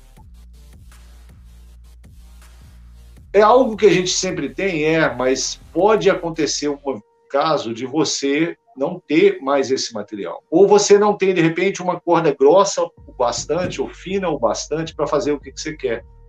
Então, ainda que você tenha corda, às vezes ela, ela vai ser usada para uma coisa que você não tem muito e ela vai ser usada para coisas mais importantes que vão carregar mais peso. Você consegue produzir uma corda mais fina num tempo relativamente curto, se você estiver acostumado. Pode até utilizar embira de, de várias espécies. Embira é uma palavra que significa corda, não uma espécie específica. É, vocês aprenderam a identificar a espécie de embira, como retirar a casca, como tem até um vídeo legal que o Humberto lançou essa semana Humberto Costa, dê uma olhada no canal dele. Ele está ensinando lá a processar a casca da embira e um bizu legal, que eu mesmo não conhecia o bizu que ele está passando lá. Você puxa e já sai como se fosse uma fita, achei muito massa. É, vale a pena conferir lá no canal do Humberto. Eu sugiro que vocês assistam e inscrevam lá também. Enfim, tem muitas formas de produzir corda no mar, com cipó. É... E esse conhecimento de fato não pesa. E esse é um tipo de conhecimento agregado que traz muito para a pessoa, porque pensa bem, da construção de um abrigo, da confecção daqueles itens artesanais que vocês fizeram ali, é, para a maioria deles pelo menos, para construção de armadilha, para construção de pioneirias, tudo requer corda. A maioria das, dessas coisas. Até a produção do fogo, se a pessoa for usar, por exemplo, o arco e a broca ela vai precisar de uma corda ali para usar no arco. Então, e não é corda para esse uso de, de fogo com, fricção, é, ela desgasta muito mais rápido e arrebenta muito mais fácil. Então, saber produzir uma corda boa bastante, que ainda que você tenha corda, você pode poupar o recurso. Às vezes você vai pendurar só a mochila ali, você não vai cortar um pedaço, você está numa situação que você não tem muita corda, você vai procurar poupar aquele recurso que é mais valioso. Então faz uma cordinha simples, com uma casca de árvore ou com um matinho que você consegue tirar ali, tecer, prende a sua mochila e você economiza o seu recurso. Ah, você tem dinheiro para comprar uma mochila L-Spec, uma mochila, sei lá, gringa, foda, North Face, qualquer uma. Legal. Mas você pode se ver numa situação onde você não tenha uma mochila dessa, você ainda tem que carregar equipamento. Você pode resolver isso com, com conhecimento e o um mínimo de equipamento, com o que a natureza te oferece. Então, o que é ensinado no curso, produzir recipientes para você beber água, para você comer, para você carregar as coisas, isso Gil, tem. Isso um uma... foi instruído durante o curso, o pessoal saber tudo. A gente comentou aqui espalhado, né? Lista uhum. mais ou menos todos os tipos de instrução que você deu, deu no curso aí para a gente também, que pretende também para a galera aí do, do, das próximas turmas aí. É, vamos dizer o seguinte: tem muita coisa sendo passada, inclusive de forma não verbal, por exemplo. Trabalho em equipe, eu dou o bizu, mas eu estou observando o comportamento das pessoas, estou orientando, estou corrigindo, estou direcionando. Então, isso está sendo passado para eles, mas não igual quando eu estou falando explicitamente do caso da, do, dos mecanismos da termodinâmica, de perdas e ganhos de calor, que é uma, uma coisa mais explícita.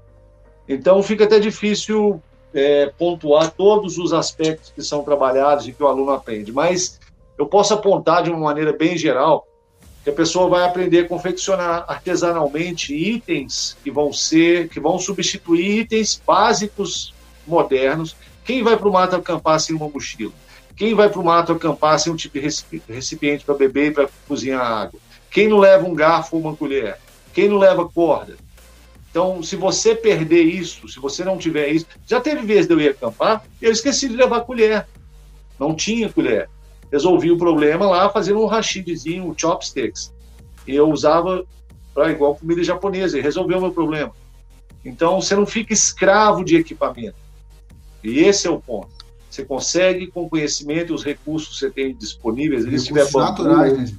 naturais, obviamente, você consegue substituir isso por itens funcionais e é mais importante. E lá no curso, o aluno tem oportunidades de se deslocar com esse equipamento, de usar esse equipamento. Por exemplo, ah, mas eu, você não vai ter agulha e linha. Sim, você não vai ter agulha e linha, mas você vai ter outras fibras que podem ser transformadas em corda, você vai ter fibra, inclusive, planta que te dá agulha e linha nela ainda que não tenha agulha, você pode é, aprender a fazer um gravetinho com o qual você fura e trança ali com a corda que você, que você produziu. Então você consegue produzir elementos que são básicos e essenciais que todo mundo leva para o mar e que se por um acaso você perdeu o seu ou por qualquer outra razão você não os tem ali consigo, você é rico o bastante. Esse é o ponto central que esse conhecimento, ao contrário do que possa parecer, não é sinônimo de pobreza. Eu faço uma mochila do mato, eu faço recipiente de bambu, porque eu não tenho dinheiro para comprar uma mochila gringa qualquer, uma mochila de qualquer marca, ou equipamento de cozinhar top qualquer. Não. Eu, eu, eu faço isso para treinar um conhecimento. Caso um dia eu não disponha de qualquer um daqueles itens, eu tenho conhecimento equivalente para produzir outros elementos, outros itens que vão solucionar o problema de uma forma muito parecida. E isso é riqueza. Isso não é pobreza. Isso é um ponto que. O, o, é o, Mac, né, o Dave McIntyre, até na entrevista para a revista, ele fala né, que isso é um conhecimento sofisticado. Né? É um conhecimento sofisticado. Eu gosto muito dessa palavra porque a gente às vezes tem a ideia de que ah, o celular, as coisas são realmente são no mundo da civilização é, é, é, o, é o mais que há de moderno. Mas a nossa relação da gente, na galera que acampa selvagem, pratica bushcraft e tudo mais, o conhecimento sofisticado é o ápice da, da, do conhecimento da tecnologia que a gente desenvolve no mato. seja ela aprender a, a, a, retirar corda do meio ambiente, a fazer fogo com itens primitivos, né? por exemplo, fogo de fricção tudo mais, né? ou até mesmo é, é, com, com, com flint steel, né? que seria a pedra e o aço. Né? Então, tudo isso é, é técnicas de armadilha utilizando itens naturais, né? que a gente ali consegue confeccionar ali no meio do mar. Então, tudo isso são, são conhecimentos certificados. Eu vi que todos foram pres muito presentes durante o curso, muito batido. Lógico que para mim, para o Daniel e para o Ney, um ou outro né, tinha dificuldade num, num, determinado ponto, então a gente foi se equilibrando e também foi aprendendo, né? É, e é bom também você, às vezes, é, ter um bom instrutor e também ter pessoas do seu lado que entendem. Eu vejo dessa forma. É, é, quando trabalha equipe, você desenvolve essas, esse conhecimento não em forma de competição, mas em forma de instrução, né? Ou seja, ah, o, o Ney é um cara que ele entende bastante de armadilha. Então a minha dificuldade nem me ajuda. Né? E assim vai. O Ney, o Ney contou a experiência dele da corda, teve dificuldade, achou que por algum momento ali ia. Ah, eu vou ficar para trás na corda. Não, que isso, tá certo. Ó. Tá fazendo certo. Tal, né? O Dani até ajudou a, a, a, a, confeccionar, né? Já não é assim, não, você tá certo, não, tá fazendo certo, tal, não sei o quê. Então, assim, são conhecimentos. É, é, é, conhecimentos sofisticados. Outro ponto que eu queria, que eu queria dizer também, que assim, é, para a galera ter uma mínima experiência né, do curso, né? É, é, tão, é, muito básico você ter uma mínima noção do que a gente pode ter passado lá. É, tente não usar lanterna. Vai acampar onde você sempre acampa e fique. Sem lanterna. Sem lanterna, né, Ney? Fique é. 24 horas sem lanterna. Uma noite sem lanterna. A partir de agora, uma noite você vai fazer tudo o que é seu normal sem lanterna. Já começa por aí. Dois, é, por exemplo, tenha que ferver a água, porque você não pode usar clorinho nem captar, captar água já, já, já, já pronto. Só esses dois itens, só essas duas tarefas, você já vai se colocar numa posição de, de, de, de, de experiência que vai sair do, da, da sua normalidade. E você vai dar até valor. A gente, quando vai para o mato, ganha, dá muito valor quando a gente chega em casa, né? Até mesmo e, quando... a parte, a, a, expressão das pessoas de, de falar, de, de sair da zona de conforto, a gente sentiu na, um modo diferente de sair da zona de conforto, né? Que às vezes, Nossa. na maioria das vezes, a gente vai para o mato ficar acampado em rede, é, com rádio ligado, com lanterna ambiente, lanterna na mão, lanterna na cabeça, lanterna na rede também, cobertorzinho, calça, saco de dormir. Comida boa, vai... carne pra caramba. Comida, Comida boa, boa, carne. Cachaça. Aí Skype Jabs, Skype Jabs. Aí a gente passa uma, um, um, tipo de experiência dessa, a gente, fica, a gente olha pro que a gente fazia, a gente fala, pô, que, que tipo de, de conforto que a gente saiu disso aí? A gente tá saindo de, de que área de conforto? O, o, o Dani, o Dani, vou até ter que abrir agora, dar aquela assim, né? Tipo assim, pô, a gente já acampa selvagem, já é uma coisa assim que para as pessoas normais é, já é uma coisa assim, né? Aí a gente vai se mete nesse porcaria de curso aí, vamos, vamos lá, vamos brincar, vamos experimentar lá. E aí tem aquela frase assim, qual é? Tá? Tem que parar de arranjar essas confusões aí, Leandros. É. Eles conseguem piorar o pior, pô. Não, o mais interessante é, é, ó, é o que você falou. A privação de iluminação para quem quer se testar, pode, pode levar essa ideia que é uma boa. Se você quiser sentir um pouquinho, privação de iluminação. Porque mesmo a área que você conhece, né, ela é no escuro é pior. Né, é pior. Porque aí você vai ter que dormir mais cedo, porque você não vai ficar sentado batendo papo no escuro. Ah, eu vou ficar em volta da fogueira. Cara, você não vai ficar dispersando calor ali para bater papo. Você vai usar o calor para manter você aquecido para dormir. É, né? E nessa, Você nessa... para pegar lenha. Nessa questão aí da, da parte do, do que a gente passou no, no, no curso, e a gente viu a necessidade de se descansar na hora que, era, que dava para descansar, para a gente aproveitar esse período de descanso, para a gente descansar realmente, do que a gente ficar jogando conversa fora. Porque às vezes a gente perdia muito tempo ali fazendo todas as outras coisas, que na, na parte do dia, naquele período do dia, não tinha como descansar. Às vezes, até mesmo a gente parava para tirar o sapato, para botar o pé para respirar, até mesmo a meia para secar, aquele coisa de meia horinha ali, mas mesmo assim. Fala igual é... minha avó, descansa trabalhando. É, descansa trabalhando, descansa, descansa quebrando coquinho. É. Descansa trabalhando. Uma coisa bacana também é, tipo assim, do Ney falando agora da escuridão, e isso interfere, inclusive, na formatação do acampamento. É. Porque, assim, de noite você não enxerga direito onde tá, você está deixando as lenhas.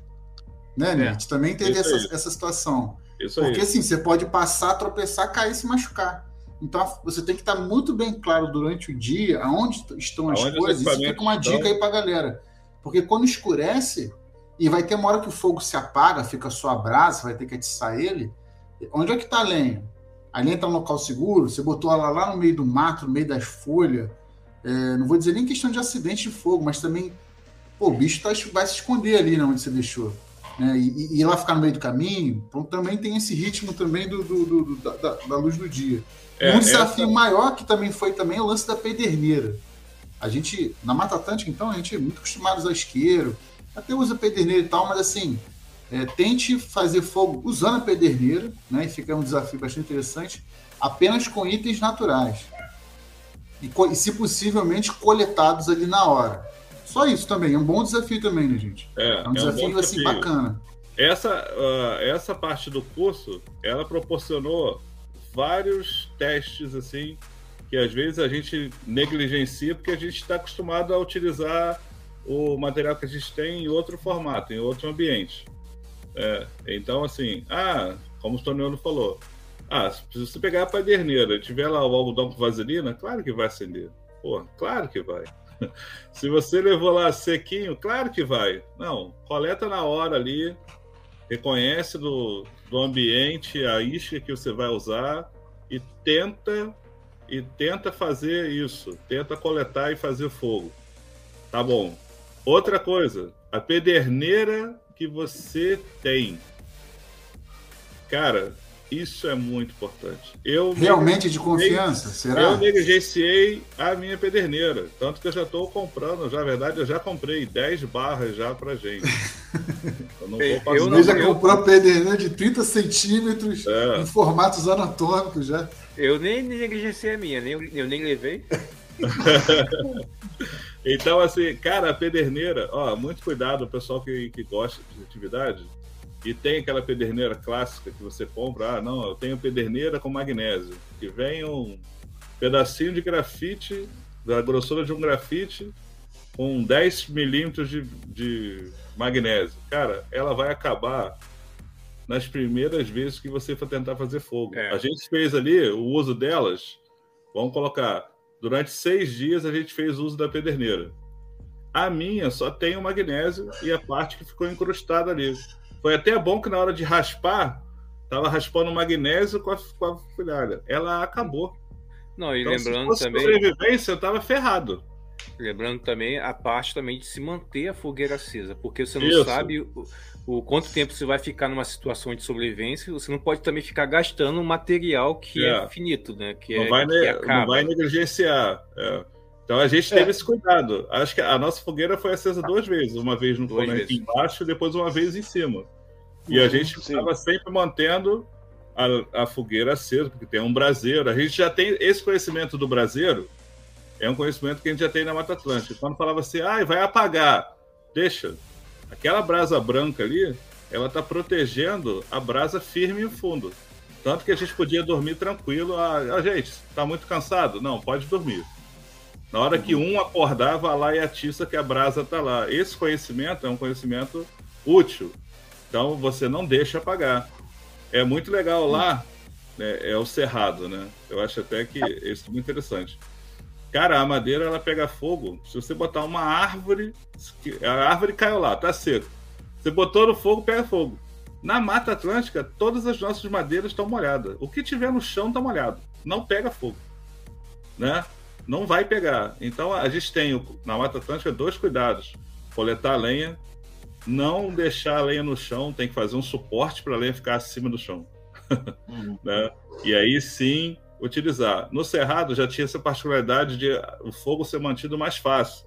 Assim, a, a lenha você não precisa processar, então era uma, era uma vantagem para gente que está acostumado a rachar a lenha.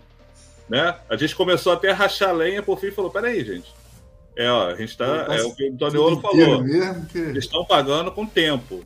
Ó, vocês estão perdendo tempo à toa. Pra quem tá rachando a lenha aí, se a lenha pega fogo, seja a, a espessura que for. E aí É. a gente foi só ganhando tempo. Era uma, era uma realidade que a gente não tá acostumado. Onde a gente acamba, tem que rachar lenha para poder ter Abrindo a fogo. toda. Esse lance de botar a lenha ali no do fogo direto não, Pô, botar uma certo, tora, não. botar uma tora dessa grossura aqui e o fogo. Você... Cara, eu ficava olhando. Eu botava em cima da brasa e ficava esperando. Daqui a pouco. Falei, gente.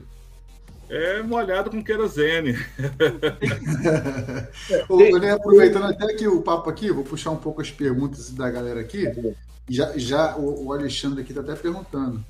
Qual, ele comentou, né? Ele quer comprar uma barra para ele e perguntou qual o tipo de pederneira ideal. E, Alexandre, realmente no curso, eu, se for botar assim, talvez seria erro, não sei, mas seria um- realmente uma observação para mim, de experiência minha, acho que também foi de vocês a importância de ter uma pederneira boa. Aliás, a importância de conhecer o seu equipamento, porque eu acho que o problema da gente talvez foi ter levado uma pederneira que a gente não tinha plena certeza se ela ia atingir o objetivo dela, né?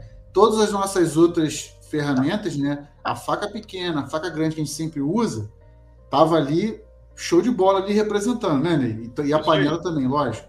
Agora a pederneira, que é um item que a gente não usa muito, foi um item que pesou bastante. E Alexandre, assim, qual tipo de pederneira? O que, que você acha, Ney? Tipo de pederneira ideal? O que, que que vocês indicam aí? Ó, Deixa eu responder essa pergunta. Deixa eu até responder essa o Toniolo falar aí. Fala aí, Tony. Pode a falar, pederneira- agora das perguntas, vamos lá. pederneira aqui de Bengala. Já digo tudo. É isso aí. É. Ó, É, que você achar mais mais. grossa, roluda, grossuda, É melhor. isso aí. É, Alessandro, porque a você dica... precisa de material. Uma coisa então, isso é um papo sério. Por que, que você precisa de volume na pederneira? Porque uma coisa é você ir com- novamente com a isca de algodão de vaselina, que é que a maioria que a gente. que é o normal, inclusive, o mais aconselhável para se fazer para ter um kit de sobrevivência quando você precisa de fogo rápido. É, nesse caso, é um caso à parte, que você só vai ter a pederneira. Quer dizer o quê? Você vai ter que trabalhar a sua isca natural com muito mais cuidado, com muito mais volume, de uma maneira diferente. Nesse ponto, é o que vocês falaram anteriormente, de sair da zona de conforto que vocês estão acostumados a usar no acampamento, que é a rotina que vocês estabeleceram na Mata Atlântica, que vocês estão bem ajustados para aquele ambiente, para aquele bioma. Aqui é uma outra dinâmica. Você vai usar a pederneira, vou e um monte de gente, ah, eu compro a pederneira e boto no kit. Que pegar qualquer pederneira, só falou lá pederneira. Bom, se for assim, para uma guerra, você precisa de ir com uma arma. Que arma? Ah, Qualquer arma. Me dá aí um calibre 22 que eu vou encarar lá aquelas pontos 50 com uma garrucha 22. Não, você precisa de uma, uma arma própria. Você vai para o mato, você vai, sua, você vai usar o que como isca? É só o seu algodãozinho com vaselina ali e tal, às vezes até um isqueiro quebrado sem gás acende.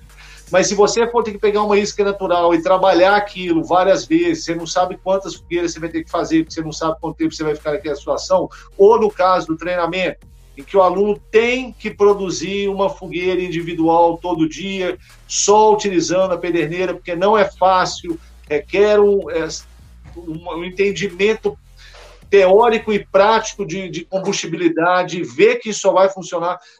Você precisa fazer isso todo dia, você vai precisar de volume e, e tamanho de pederneira. Então, quanto maior for a pederneira, quanto mais larga for a bitola dela, mais fácil vai ser produzir um volume de, fa de fagulhas ali, é, quentes o bastante, em quantidade o suficiente para acender a sua isca natural. Então, é, pederneira pequena, nesse caso aí, mais é falar mais. aqui, Gil, ó. maior na Uma de pederneira. 10 mais- centímetros por um seria legal? Acho que por aí dá para começar por aí, né? Já dá para começar. É, Olhando aqui, 10 centímetros. É, E de é, é preferência, igual- tenha, é tenha backup dela. Tenha backup dela. Use, deixe uma sempre guardada para você não vai mexer nela mesmo. Só no caso você acabar ou perder a outra. Isso aí. Que é facinho. Mas dá uma, test- dá uma ousada, né, Gil? Tem que dar uma ousada, porque É. às vezes uma coisa que acontece muito é eles vendem no negócio da China. Você acha que aquilo tudo ali é o ferrocério ali para você riscar e não é, é alumínio. É. É. E, o, e, o, e, o, risco mesmo é pequenininho, ele fica ali embutido. Então, engana. Era a minha, a minha era assim. Compra, a minha era uma, uma igual. A minha parecia uma de 10, centi... de 10, de 10 milímetros, né? Ele botou aqui uma barra de 10 centímetros, cara, vai pagar mil, mil reais, mas é, 10 centímetros por 1 centímetro. Não, 10 centímetros acho que dá sim. 10 centímetros é o tamanho É, 10 centímetros. Não, eu, eu li errado aqui que era 10 centímetros de espessura, mas é de tamanho, tá certo. O João Carlos Essa aqui daí é o que mais aqui, ter. Aqui, ó. Uma PDE maior também reduz o acidente. Sim, então você fazer o riscador ali. É, isso aí que o João levantou é um ponto que a galera tem que entender porque é, a gente fala tanto de pederneira e kit de sobrevivência. O isqueiro não é, aqui, ó. O isqueiro me deu a chama muito mais rápido, muito mais imediato que uma pederneira. Sim. Acontece o seguinte: é, e se tratando de fogo, a gente aconselha. Aliás, isso é um ponto, um parênteses que eu preciso abrir aqui para a galera entender uma coisa. O treinamento cobra criada ele foge muito do, do papel padrão e do papel básico e clássico que os outros treinamentos oferecem, porque o treinamento clássico de sobrevivência, módulo 1, 2 e 3, é todo voltado para o kit de sobrevivência, preparo prévio, então você vai para o mato com muita isca de fogo, com várias formas, isqueiro, pederneira, fotos de emergência, um monte de coisa para formas diferenciadas de produzir fogo, redundâncias e tudo isso que vai poupar tempo e caloria. Beleza. O cobra criada, não. Você está numa situação que não é ideal, que não é o que eu faço quando eu vou para o mar, que não é o que as pessoas em geral devam fazer. Você não, você não vai para o mato só com uma pederneira. Mas se você tiver só uma pederneira, você vai ter que entender que fazer fogo com ela não é igual fazer fogo com o seu algodão com vaselina de isca. Você vai ter que preparar uma isca natural, vai requerer mais tempo. E aí, nesse caso, você vai precisar de uma pederneira maior para conseguir um volume maior de fagulha e de calor e para evitar acidente. Por quê? Você vai precisar fazer nesse movimento. E esse é o ponto-chave que eu queria chamar a atenção aqui. É, certos tipos de equipamento, como isqueiro, requerem um tipo de uso de movimento que a gente usa para movimento médio e movimento fino, que são movimentos mais controlados, que você tem mais precisão, são coisas mais leves. O isqueiro, você está fazendo isso aqui. Ó. A pederneira foi feita para se usar num contexto em que você perdeu esses movimentos finos. E que contexto seria esse? No caso de hipotermia, no caso de hipotermia, você vai ter um movimento grosso, que é o quê? Isso aqui eu consigo fazer. Ah, Juliano, mas você está querendo dizer que você não consegue acender o isqueiro se estiver com muito frio? Não. As Forças Armadas Americanas já fizeram um teste de hipotermia em soldados, o cara cai numa água. Ele tem que tirar um, um foguete de sinalização flare, é, vem num tubo, ele tem que rasgar o plástico, torcer a tampa, arrancar a tampa e apontar para cima. Ele leva em termos de 15 a 20 segundos para fazer isso em condições normais. Em condições de hipotermia, levou minutos, cinco minutos, não sei o quê, porque você perde aqueles movimentos físicos, finos, perdão, que você está acostumado a usar. E, que você, e naquele momento que você perdeu aquilo, você vai fazer tudo tremendo e com muita falta de precisão, que só tem os movimentos grossos. E a pederneira foi feita para usar nesse contexto. Porque você produzir esse tipo de movimento, ou esse tipo de movimento, quando você está hipotérmico, você consegue, porque é um movimento grosso. Agora, ficar com o isqueiro lá, tentando acender, rodar um negócio, sem nem conseguir pegar, você não está sentindo, você perdeu a sensibilidade de tudo. Por mais improvável que pareça para uma pessoa que nunca teve nessa situação, isso é algo muito difícil de fazer. Então, a pederneira, ela tem essa vantagem sobre outros tipos de equipamento de, produzir, de produção de fogo que requerem uma precisão muito grande de controle de movimento. Imagina você pegar uma lente de aumento, ficar no sol, focando aquele, aquele miolinho de luz ali num ponto para acender um cogumelo, para dar uma brasa ou num tecido carbonizado. Você precisa de muita precisão de movimento, ficar imóvel. Se você tiver numa situação hipotérmica, ainda que tenha só um solzinho vagabundo que você possa tentar fazer, se dificilmente você vai conseguir manter aquele foco. Então, a pederneira ela vem de encontro a essa necessidade, ela ajuda a produzir fogo mais rapidamente quando você perde os movimentos finos, porque para utilizá-la, basicamente, você vai estar utilizando movimentos grossos. O que, como o João apontou muito bem, ainda evita uh, acidentes. Você tem um volume muito grande de material, você tem mais amplitude para movimento, seja raspando o atacante contra a pederneira ou puxando a pederneira contra o atacante. Você tem mais amplitude de movimento e ajuda. Então, é... mas não é o ideal você ter só uma pederneira no mar. Então, por isso que esse treinamento cobra criada, ele foge muito do que deve ser feito por uma pessoa em condições normais, que é ir para o mato com kit de sobrevivência, com um monte de coisa que vai te ajudar, lanterna, corda para caramba, formas variadas, é, variadas de produzir, produzir fogo, coletar e tratar água, produzir um abrigo rápido. Isso é o certo a se fazer. Esse treinamento Cobra Criada trabalha com exceções, vamos dizer assim. Testar os equipamentos, você tem que ter, se você, no, no, durante o curso, né, você é levado a ter que, é, é, conforme ali combinado, os quatro itens, né, e, e, e, gente, na internet, assim, que a gente vê dos amigos e tal, ah, vamos fazer um desafio, uma brincadeira aqui, ah, cada um leva só três itens, quatro itens, cinco itens, né, Dani? Tem muitos esses, pessoal ficar, ah, vamos, vamos fazer isso e tal. Cara, no curso foi isso de prática. E você é. Tem, que, tem que testar, você tem que sentir seu equipamento. Se você não. Eu, eu... Houveram até outros momentos aí de facas não muito afiadas, é, momentos assim que a gente fica assim, caraca, acho que eu vou dar um, uma, um trato melhor na minha faca, ficar um pouco mais afiada, pederneira, vou jogar essas, por, essas porcaria que só serve para montar kit EDC e postar no YouTube, que a verdade é essa, né? Eu, eu falo mesmo que não tem problema com isso. Então, tem muita pederneira aí que só serve para ficar bonitinho no kit. Tem muita coisa que só serve para ficar bonitinho no mini kit. Olha aqui, eu faço até essa pergunta para você, Dani. Uma pederneirazinha desse tamanho que vem de brinde, ela, ela, ela é 100% funcional ou ela é 10% funcional? Funciona, mas é 100%? Não, funciona que sai, sai faísca. Agora, se você vai acender alguma coisa, essas, essas perdendeiras que vem de brinde em faca, não cai nessa não, hein? Mesmo se a faca for de presente, não, não cai nessa não, hein?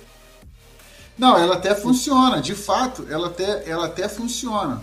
Só que assim, se você, tá, se você quer utilizar essas pederneiras, num, num momento de sobrevivência, exemplo, para fazer kit de sobrevivência, já, come, já começou errado, porque assim, você tem, então você tem que ter é, um equipamento adequado. Aí, o preparação de sobrevivência até brincou aqui assim, ó, isso aí funciona dentro de casa.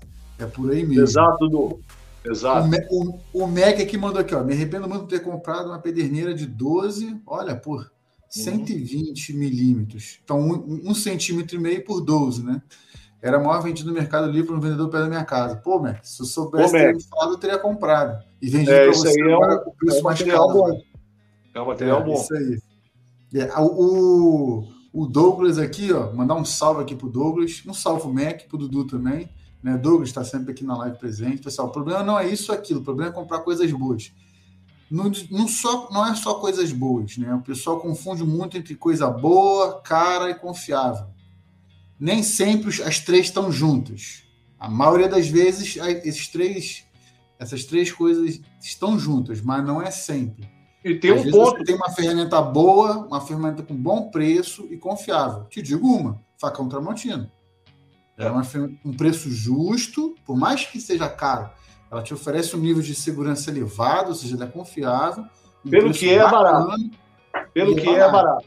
Pelo que é, pode ser barato. Agora, pegando uma carona nessa observação aí, do Douglas, é verdade, mas uma coisa que a galera negligencia muito e que o curso também nesse sentido trabalha é a oportunidade de testar o equipamento. Não adianta nada você ter gastar maior grana com coisa cara e coisa boa, mas você não sabe utilizar. Você viu usando ali no YouTube, no review, fez em casa ali algumas poucas vezes, e na hora H, sobre outras condições extremas, ou com pouca luz, ou com hipotérmico, você não, você pagou uma grana no equipamento que poderia fazer diferença, mas você não soube usar.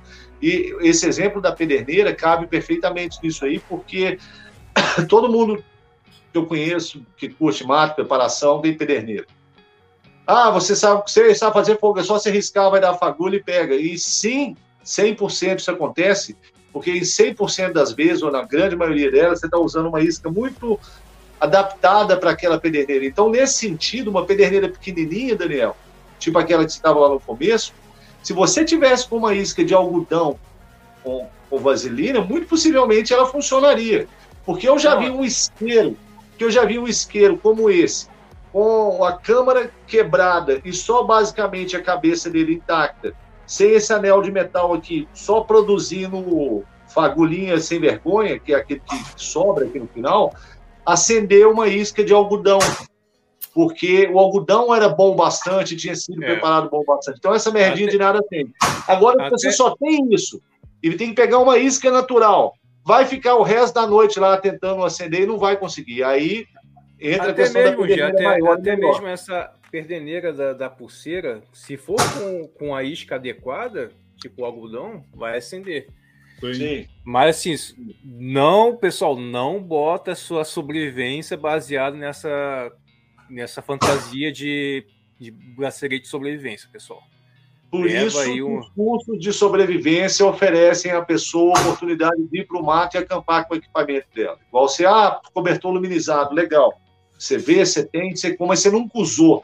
Você já pensou pegar um perrengue de frio tipo desse só com cobertor luminizado? Como é que é? Ou num frio né, não tão intenso, talvez, mas passar uma noite ali, ter que dormir dentro daquilo e conhecer o material, o barulho que faz, que você não consegue dobrar e que ele é frágil, você não pode ficar mexendo igual você está acostumado a mexer no seu cobertor normal em casa, chutando para lá e para cá, que você vai rasgar. Então, são equipamentos que requerem um tempo para você se adaptar ao uso deles, para na hora que chegar uma situação real, você aprender. Senão, meu irmão, é literalmente a história do padre doidão que saiu voando nos balões e tinha um GPS. Na hora que ele viu que deu merda, que ele estava caindo, ele liga para alguém explicar para ele como é que funciona o GPS. Na hora que está caindo, ele funciona o GPS para ele poder mandar a posição para o resgate. É querer, afundar, é querer aprender a nadar com o Titanic afundando. Não vai rolar. Você, é a mesma comparação. Você leva cobertor luminizado, leva pederneira, leva o escambau, mas você nunca usou isso numa situação em que você está tenso porque deu merda, você vai ter que passar uma noite onde você não tinha planejado, ou porque tem alguém que estava contigo está desesperado, está chorando, ou por uma série de situações que vão, afetar o uso daquele equipamento. E se você não teve um mínimo de tempo que seja de um curso de sobrevivência para testar aquilo ali sob condições controladas, você está ferrado. E outra coisa que eu não aconselho, que foi mencionado aí, que a galera faz, ah, vamos fazer um desafio de sobrevivência nós quatro. Cada um de nós vai escolher três itens e vamos para o mato passar um final de semana com aqueles três itens lá para ver se dá. Desculpa, velho, mas eu acho isso uma cagada. Você pode até se propor a fazer uma coisa dessa passar um tempo no mato com, com poucos itens, mas levem tudo, tudo que vocês precisam para o caso de der uma merda. Você tem lá a sua rede, você tem cobertor, tem um rádio, tem um sabre de luz, se for o caso, para fazer fogo e cortar as coisas. Você tem tudo bom e do melhor. Consigo a mão, porque se deu uma zica, você sai, você tem as meios para resolver. Isso é uma coisa interessante, porque inclusive pode até não parecer, mas é uma coisa, é um dos princípios basilares aqui da gente do Guerreiros. As pessoas às vezes até confundem o grupo de atividade com o grupo de curso. Pelo contrário, a nossa missão aqui é dar é, conforto, estrutura e segurança, né? Vamos botar assim dessa forma. É, é a gente, com a nossa experiência, promover um ambiente saudável, com relativo, relativo conforto, mesmo sendo do mato, certa estrutura e segurança. Aí muitas das vezes as pessoas perguntam: ah, por que você não, não se desafia, fica só com dois itens, não sei o que, não sei o que. E a gente fala, cara, é, a gente sempre, é sempre fala assim, cara, você, a gente não recomenda você vir com dois itens. É besteira.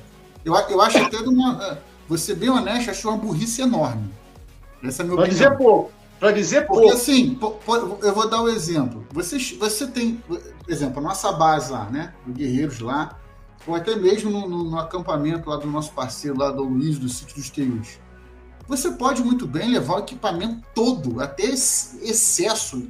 E se você for de carro, tochar o carro de equipamento, mas, mas com todo o equipamento ali, com toda a segurança, assim: hoje eu vou me desafiar, vou escolher 10 itens, igual no Alone, e vou usar apenas esses 10 itens. E você vai lá, experimenta uma noite. Chorou, a mãe não viu? Vá lá e usa os equipamentos de segurança. Você viu que o negócio apertou.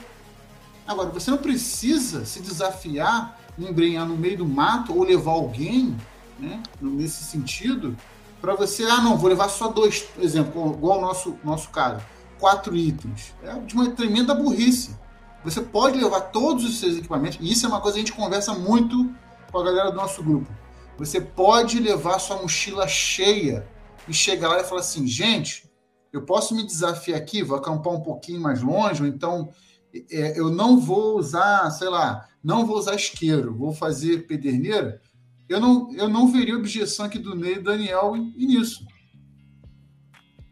Já, já houveram já situações dessas já, tá entendendo? Lá no, no nosso, nossos acampamentos, que acabou que a pessoa desistiu e falou assim, não, vou fazer minha comida aqui no fogo de vocês. E tá tudo tranquilo, faz parte. A, a nossa missão é essa, dar esse conforto. O que eu acho que realmente é igual complementando o que você falou, é burrice você chegar e falar assim, não, vou levar abrigo, vou levar um cobertor luminizado, faca, uma faca tal, e vou para o mato assim sozinho. E aí acaba ocasionando uma situação que até você falou. A maioria das hipotermias não é menos zero grau. Às vezes é 10 graus, 15 graus. Por quê? Porque a pessoa se propôs a fazer esse papel de, de doido. Não precisa. Entendeu? Não e precisa. Na minha opinião, não precisa. Hipotermia, eu já tive hipotermia às 4 horas da tarde no verão aqui no Brasil. É só uma combinação de chuva e vento, você já era. Você vai pro saco. Gente morreu nesse lugar onde eu tive hipotermia, só que eu tinha os meios para reverter a situação, tinha como fazer uma briga eficiente, tinha roupa seca para colocar, tinha coisa. Então, beleza. Mas a pessoa, um ano antes, lá naquele mesmo local, não tinha e morreu porque estava no Brasil no verão, às quatro horas da tarde, e morreu de frio. Isso acontece. É, esse ponto é muito importante, porque diz respeito a muita coisa que eu vejo hoje em dia e, e, essa é a diferença entre um profissional, entre alguém da área que sabe o que está fazendo e o inepto, o embalista, ou mesmo o poser. O problema é que nesse tipo de situação, se você vai por embalo, por, por não estar apto de fato para entender a situação e se propõe a se colocar numa situação de sobrevivência, de sobrevivência voluntariamente, porque o que seria uma situação de sobrevivência nesse caso? Você vai para uma área de ambiente natural hostil para o meio do mato, onde existe uma série de coisas sobre as quais você não tem controle. E você leva muito pouco equipamento, que não vai te ajudar muito com esses aspectos que vão te matar, tirar a vida primeiro.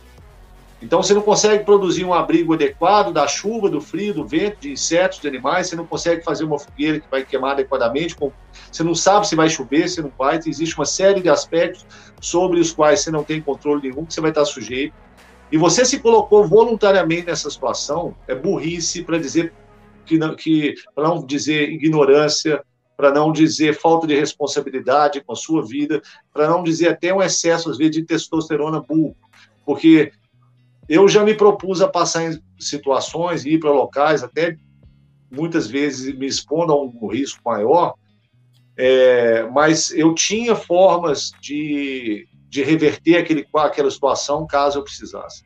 De pedir socorro ou de usar outros itens, ainda que ficassem ah, de backup. Então é diferente você ir para o mato, igual o Mac e eu já teve, fizemos vídeo, vamos para o mato acampar só com kit de sobrevivência. Beleza.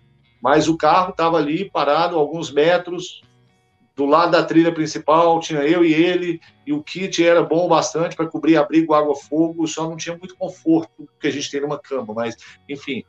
É, as pessoas. Por isso, até, galera, que muita gente já me perguntou: porra, mas se é um treinamento do caso Cobra Criada, largados e pelados, por que você não bota o pessoal lá só de bermuda e camiseta? Ou só Por que de. não bota o pessoal pelado, Gil? Responde aí. Ou então. é de biquíni, ou de maiô, de sunga. A galera não fica pelada. Por várias razões. Primeiro, que isso é uma escola séria e ninguém vai ficar. Ninguém precisa ficar pelado para entender, se expor de uma situação, porque vamos e convenhamos, cara. Olha só, eu gosto do programa, me amarro, assisto, sou fã. Mas ali, ninguém a menos que você seja um índio ou um aborígena, você não vai para o mato seminu com uma tanga, com um biquíni ou de topless ou peladão, estilo Adão e Eva, de tudo. Você não vai para o mato com uma pessoa que você nunca viu na sua vida do sexo oposto igualmente pelado, só com uma bolsa, uma faca, ou seja lá que item que ela resolveu levar. Então não é algo que você faria naturalmente. Então, é, eu, eu permito que a pessoa entenda através desse treinamento que é controlado, porque eu permito que ela entenda que hipotermia é um caso sério, mesmo se você tiver vestido, você não precisa estar pelado para entender a seriedade da hipotermia. Você não precisa estar tá, é, expondo a sua intimidade do seu corpo para pessoas que não, não, fazem parte de um programa, não é? Isso é uma escola profissional, isso não, não, não tem nada a ver. Eu jamais aceitaria participar de um treinamento que a pessoa quisesse me pagar para ficar pelada na minha frente, fosse homem ou mulher, para ficar treinando isso, porque não é, é. É tão absurda essa ideia que fica até difícil começar a, sabe, a cercar de tão absurdo que me parece uma coisa dessa, tanto do ponto de vista da segurança da pessoa, lembrando que outra coisa, eu não tenho ao meu dispor a estrutura que a Discovery Channel tem para socorrer uma pessoa caso ela precise de um atendimento mais, mais sério. Então, eu não posso botar uma pessoa andando descalça, sem uma perneira, sem uma calçada adequada, porque ela pode tomar uma picada de um animal ali, se ela não tiver essa proteção, isso pode, inclusive, acabar com a chance dela de participar do programa. Se ela adoece de pega uma pneumonia porque eu quis fazer gracinha com a vida dos outros Sim, e levar uma pessoa... responsabilidade, né? É, eu vou acabar, às vezes, com a chance de participação dela num programa desse, porque ela vai ficar debilitada se eu quero que e ela pode aprender tudo que ela vai precisar de saber, ter uma experiência muito próxima do que é, sabendo que se naquelas condições que ela está com, com concessões, aquilo ainda é pesado, ela pode ver até de fato se ela está disposta ou não participar do programa desse. Depois ela se mete lá na porra do meio do, do lugar alto, lá no, no Chile, lá no meio do programa, vai brigar com a produção e vai querer sair fora porque não pensou adequadamente ela devia ou não participar, ela nem se testou antes. Então, eu tenho a responsabilidade com a vida das pessoas. E, e, o que, que acontece de diferença na minha área e quando eu era jovem e gostava de rock, de heavy metal? Quem vivia o, o, ambiente do heavy metal, aquilo era uma coisa do dia a dia nosso. E tinha pessoas de, de rock no final de semana que botavam a camisa do Motorhead, do Metallica, do Guns N' Roses, ia para balada dizia que era roqueira. A gente brincava, chamava essas pessoas de posers, que elas não eram. é até infantil falar isso hoje em dia, pensando no contexto, mas elas não eram true metal, igual a gente se considerava. A grande diferença de um poser daquela época para aquele contexto, de um poser hoje em dia, ou que se posa para bancar um instrutor de sobrevivência, ou, ou se posa ao fodão para ir para o mato com poucos itens e se expor a esse risco, é que no caso do, do, do, heavy metal, isso não vai implicar na morte daquela pessoa. O máximo que ele vai fazer é um papel de bobo no final de semana.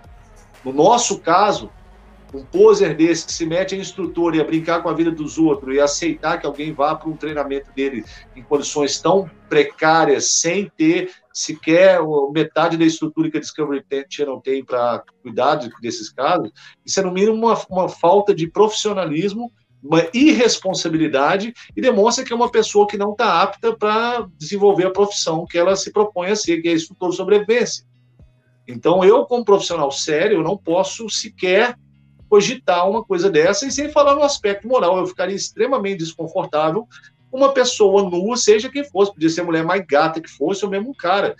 Eu, não é uma situação que eu só vou tirar minha roupa, eu só quero ver a nudez de uma pessoa que, sabe, tem alguma relevância aquele, a nudez para mim e para ela, e não simples porque eu vou aparecer num programa de televisão e quero treinar e quero ficar igual vai ser no programa. Lembrando que eu não estou criticando o programa. É, é, assim que é, é assim que é, beleza. Massa, Mas até, até, Gil, assim, complementando, né?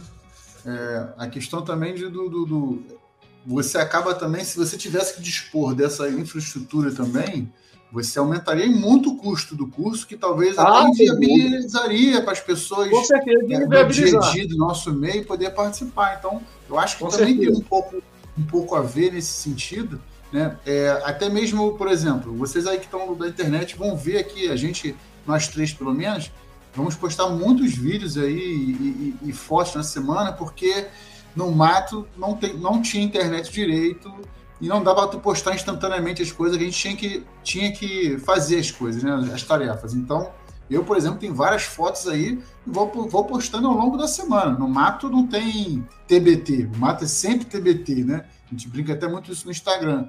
E as pessoas vão ver lá, que, né, é, vão, vão ver que, que, a, a, infraestrutura que a gente tinha, os abrigos que a gente montava.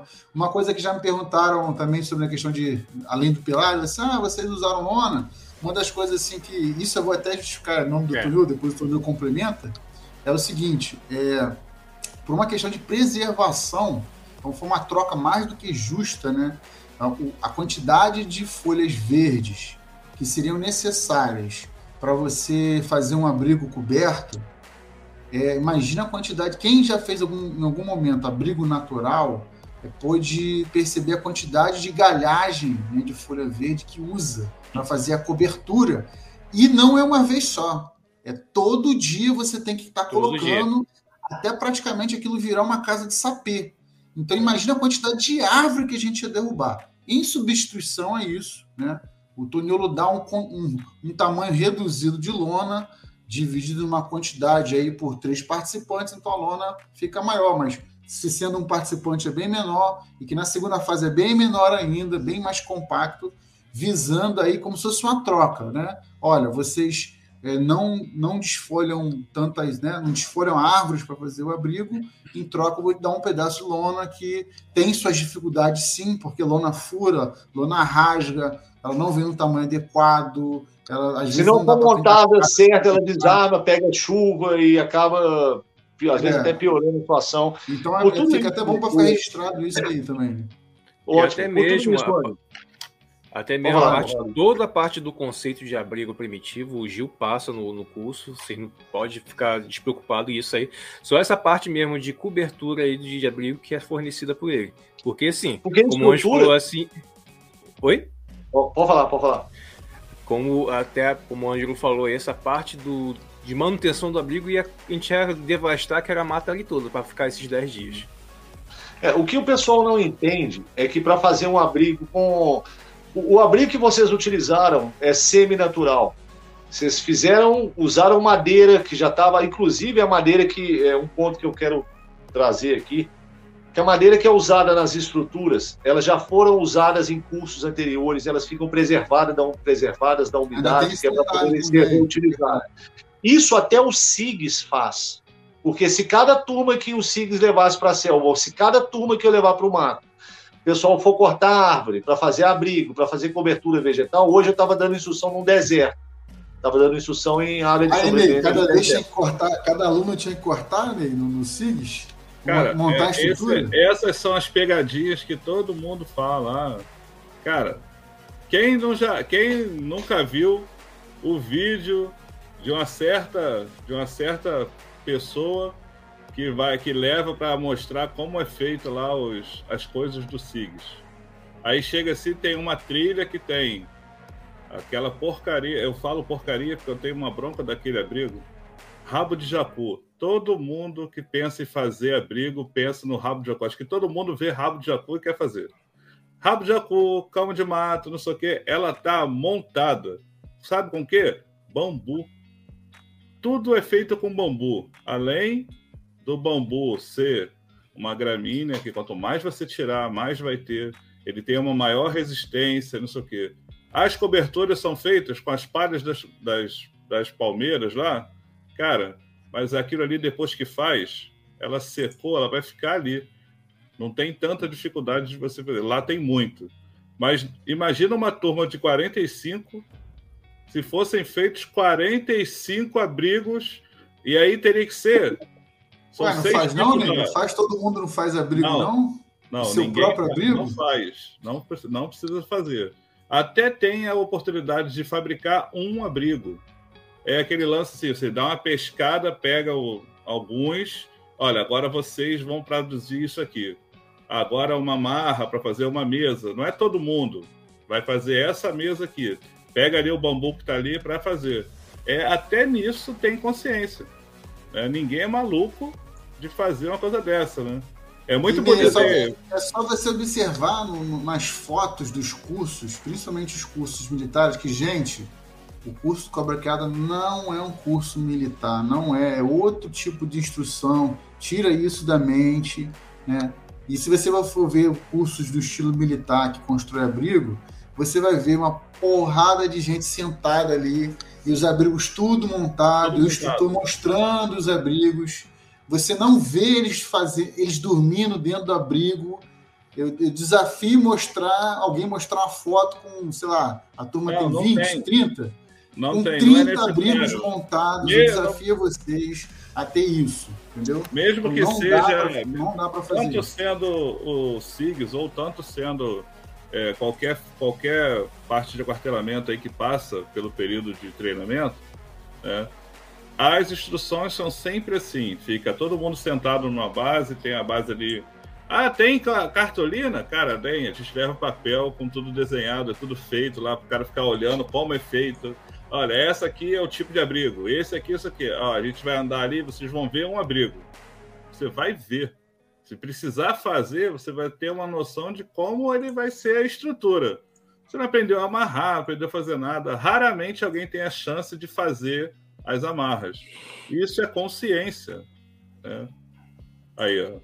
Isso aí. Dá para é... ver? Quem, quem, já, quem já teve chance de estar sentado aí sabe a importância que é de você ter tudo isso aí. Cara, e é, vou te falar, sabe que instrução é essa aí? essa é a instrução de meios e fortunas. Passei por essa instrução aí, instrução de meios e fortunas. Ali tem todas as comidas, tipos de. Eu, eu, eu, trouxe essa imagem aqui, Ney, só para complementar ah, essa ideia que a gente está fazendo. É isso aí. é assim que é feito. Re, né? Repara ali... só que estão todos num banco já pré-montado, olhando para uma estrutura já pré-montada, todo mundo sentadinho, etc, etc. Então, assim, Estou botando essa, essa, essa é, aqui para ilustrar justamente para as pessoas saberem a diferença, não só do curso militar, quebrar um pouco a questão da fantasia. Não estou falando que não é bom, é bom, tem seu. Para o meio militar tem, tem todo o seu reconhecimento. O Brasil é um dos líderes mundiais nesse sentido. Não estou falando isso. Mas no que tange a sobrevivência, é, não digo nem só sobrevivência, mas vivência, experiência em selva, é você realmente sentir a, a, natureza com poucos itens, etc. Eu vou ser honesto para vocês, até hoje não vi outro curso não hoje do Tony Lu que a gente vivenciou, não vi na mídia, não vi sendo mostrado, não vi outro lugar com tamanha profundidade, conhecimento e vivência mateira de verdade. Isso aí é um depoimento que eu deixo aqui até registrado. É, o importante é que esse curso deu a, a, a noção de imersão que a gente tanto queria, né? Que a gente, queria. O máximo que a gente acampou na, na, no Guerreiros foi de cinco dias, um acampamento de cinco dias, e, e, mesmo é. assim teve. Visando a diferença entre o curso e os nossos acampamentos, nosso acampamento era o máximo estruturado, era um hotel é. cinco estrelas. Hotel cinco é estrelas. Tem, tem uma coisa, que... Fala, fala. É, que, que é importante pontuar o seguinte: é, que tem a ver com essa questão de preparação de um militar para atuar no ambiente de selva e de um civil que vai para o mato. São coisas muito diferentes e muito distintas. O militar, ele vai para o mato, ele está sujeito a uma cadeia logística que vai levar para ele comida, munição, tudo que precisa para desempenhar a missão. Se caso ele tiver uma situação ali, ele tem aquele conhecimento ali básico, mas o curso do SIGS, quando ele prepara um militar para atuar na selva, sobrevivência é só uma parte pequena do que o cara vai ter que aprender. Entre patrulha, combate, armadilha antipessoal, que não faz sentido para uma armadilha, por exemplo, o um militar no SIGS, ele aprende armadilhas lá que não fazem sentido nenhum para o civil saber. Para que, que você vai fazer um teto malaio? Para que, que você vai fazer aquelas estacas punde? Para o tipo de caça que você vai conseguir, ou é pesca, ou é um bicho pequeno. Você não, não, esquece aquela fantasia do Rambo de sair com uma faca de sobrevivência e voltar com a perna de um javali nas costas. A, a coisa não é assim, são animais pequenos. Você pode pegar no laço, talvez um, um, um mamífero ali de chão um pouco maior, um roedor, uma coisa assim. Mas é tudo arapuca, é tudo uma, armadilha de esmagamento pequeno, com gatilho simples, para poder pegar um ratinho ali, um bicho desse, um coelho, que são animais que a gente sabe que tem ali é, dificilmente você vai sonhar pegar um cervo, uma coisa assim, maior, é tudo bicho pequeno. Então, a, a, mesmo as armadilhas que a gente trabalha no curso são armadilhas voltadas para esse contexto de captura de caça, e a gente não caça no local. A gente ensina as armadilhas, os alunos têm que produzir as armadilhas, é, todo dia tem que produzir corda, todo dia tem que fazer é, fogo, é uma escola, existem tarefas propostas ali, todo dia tem que manter o triângulo de sobrevivência, que é isso que, precisa, que o civil precisa saber, meu. Você não vai patrulhar a floresta à noite, você não vai fazer é, treinamento de emboscada, você não vai fazer armadilha para uma patrulha inimiga que vai vir, você não vai correr atrás de traficante de, de, de arma, de animal, de perimpeiro, de farc, dos caralho, que é, é, a realidade do militar. Então não tem porquê é, eu querer, eu não sou, e outra coisa, eu nunca fui militar. Eu não tenho conhecimento de combate, eu não tenho conhecimento de emboscada, eu não nunca trabalhei isso e, e nesses mais de 30 anos que eu vou para o mato sozinho, eu nunca precisei fugir de nenhum Vietcong, de nenhum insurgente, nem de um terrorista, nem de um traficante, nem de porra nenhuma. Então, não faz sentido eu meter a falar de uma coisa que é embuste, é para dizer o quê? Saca? O que 99, mesmo um militar, velho, mesmo um cara desse, vamos pensar no nosso amigo lá, um, um, uma pessoa que eu admiro e respeito pra caramba, o, o assombroso lá, que tem experiência de combate tudo.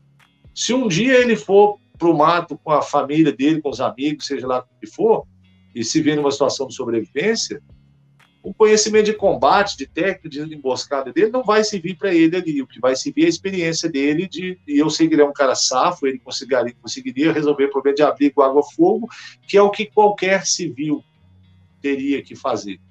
É o que ele, como militar fora que ele é, agora na, já aposentado, mas enfim, faria. Então, sabe, não tem essa história igual a da minha juventude. Eu vi o filme do Rambo 1 e sonhava em fugir pelas florestas, fazendo uma armadilha antipessoal, mas aí você para para pensar, peraí, eu vou estar fugindo da polícia? Eu fiz alguma merda que agora a polícia de um condado, de um município inteiro, a polícia do estado vai estar atrás de mim? Que porra é essa que eu fiz?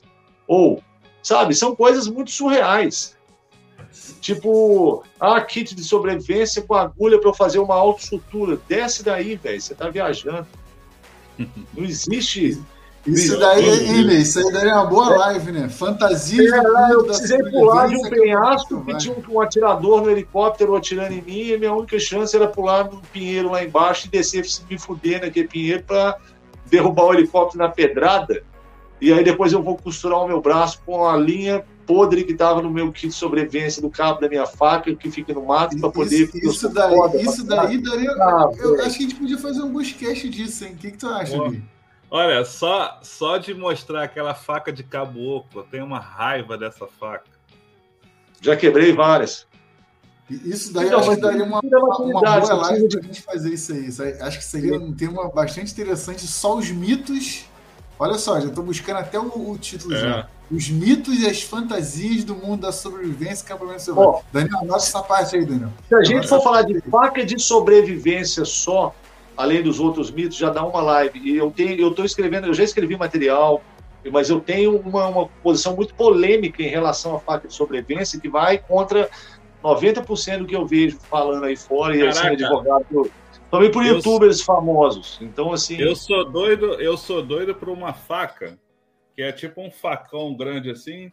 Aí ela tem uma crista igual um galo, assim.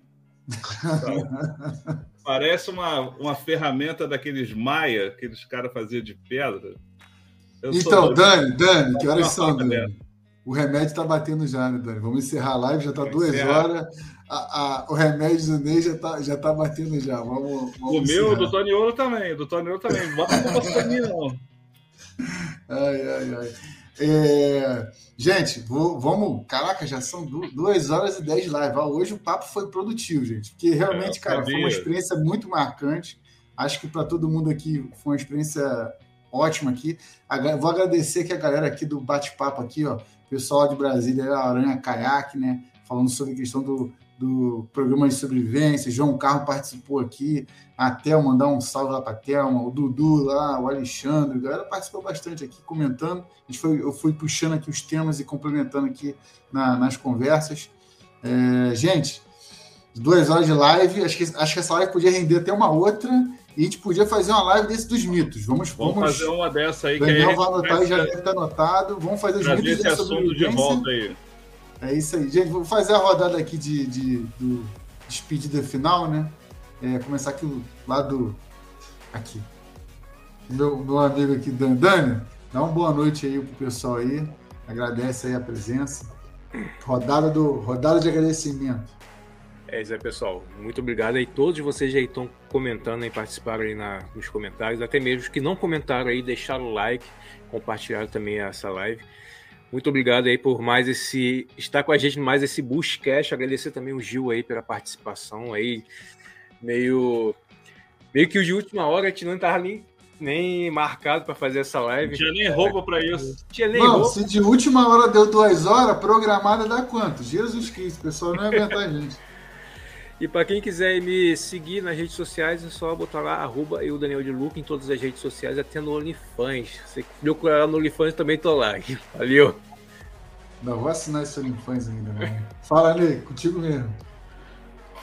É, eu só não tô no OnlyFans, mas quem quiser me achar também, né? Só procurar aí. Ele eu fala isso porque a, a, Isa tá escutando, mas é. na verdade ele tem, gente. Não, é porque o meu é, o meu é, é outra categoria e não, é, pode falar aqui. Não. E a, a, eu, se vocês forem me procurar lá no Instagram, eu tô lá como eu, Ney Fagundes, né? Até algumas coisas antigamente que eu tinha no Guerreiros ou no, no Eu Ney. Eu gosto muito de, de fotografia de natureza. Então, esses 10 dias também me proporcionaram momentos fantásticos, sabe? Foi, assim, muito bom as imagens que eu consegui fazer, imagens nossas, animais, lá aquela câmera de trilha, ela foi muito boa. Coloquei ela teste lá para a gente poder ver que tinha os animais que estavam sempre perto. Pegamos, Jane, pegou, pegou é. lá. Né? Então, assim. Além de javali. Pessoal, é. Pessoal, quem puder, quem puder aí que não, não acompanha a gente aí, depois acompanha nossas redes sociais, tanto Guerreiros quanto todos nós aqui, né? Para ter mais acesso lá. Acompanha que a gente vai começar a liberar as imagens que a gente fez. Só essa, a partir dessa semana que eu vou ter tempo também para fazer isso. Tem muita coisa boa para sair ainda. E essa próxima live que a gente vai preparar para fazer vai ser boa, hein? Tem muita coisa para sair disso aí.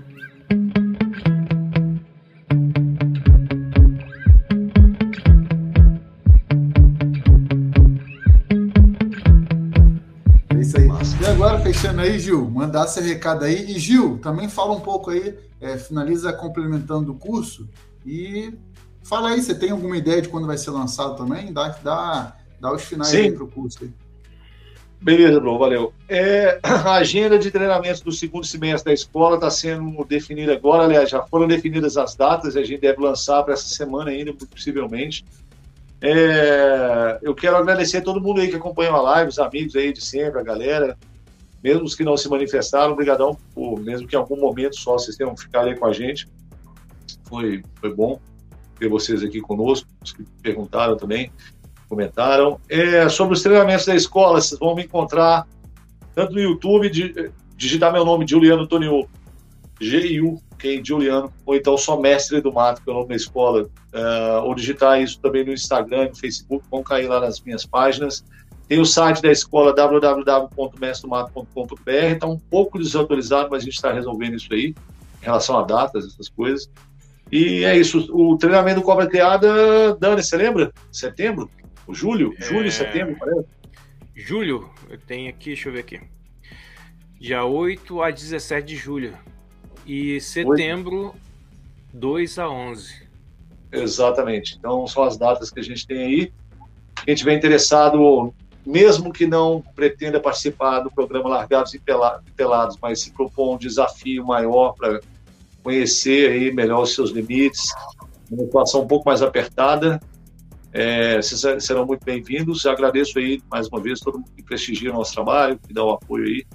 É fundamental o apoio de vocês, esse, esse prestígio todo que vocês dão para gente, a gente. E mais uma vez eu também quero agradecer a vocês pelo convite e principalmente por terem topado participar desse projeto aí, como eu falei no começo, para me ajudarem a apertar as engrenagens, aí, apertar as porquinhas que faltavam e lançar esse produto. Valeu, vocês passaram com louvor e eu acho que nem precisava dizer isso, mas só mostrou quão competentes vocês são com os, os projetos e quando eu acertei e a gente trabalhar com vocês, parabéns. Ah, para que eu fico envergonhado agora. Gil, que nada, até o contrário, é uma honra tá, ter sido chamado por você, ser escolhido aí para ajudar. É, é, é, isso que eu ia falar agora, pegou o meu, meu pet agora aqui. É, é uma honra de ter é, concluído o curso, né? Ajudado também a montar, né? Dando nossas, nossos feedbacks. para mim é uma honra aí ter, ter, sido convidado e poder participar desse projeto, que eu acho que é um dos grandes projetos que a gente tem hoje aí no, no meio. Né? São, é, tem bastante projeto, mas um dos grandes projetos eu realmente considero aí ser o projeto do curso Cobra Criado. É um orgulho para mim estar tá com o petzinho aí, ter conquistado Pô, vou. Vou ter que pegar o meu também. Ah, não marcaram então, Pega lá, né? Pega lá rapidinho que tira um, um, um, um, como é que existe, Dani? Um print não, né? Um, um print, sei lá. É isso aí. Mas é, é com muito orgulho realmente é, fico muito feliz de ter passado no curso, por ter concluído com êxito, mesmo aí com os perrengues, tendo nossas dificuldades pessoais. É, foi uma experiência enorme, foi uma experiência assim, engrandecedora, enquanto pessoa, enquanto matéria, enquanto equipe também.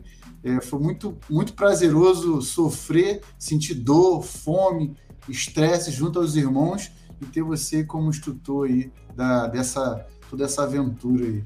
aí Valeu. Valeu pelo abraço que vocês deixaram para mim lá à noite também na fogueira lá, me ajudou bastante. Ah, vamos colocar aqui para a gente fazer a. Tira um, um print, um print aí, né? Aí, galera. Como é que é? Peraí, deixa eu tirar uma foto aqui, faz aí. Peraí. Foi. Foi? Valeu. É isso aí, gente. Vocês ficaram com a gente até agora, muito obrigado.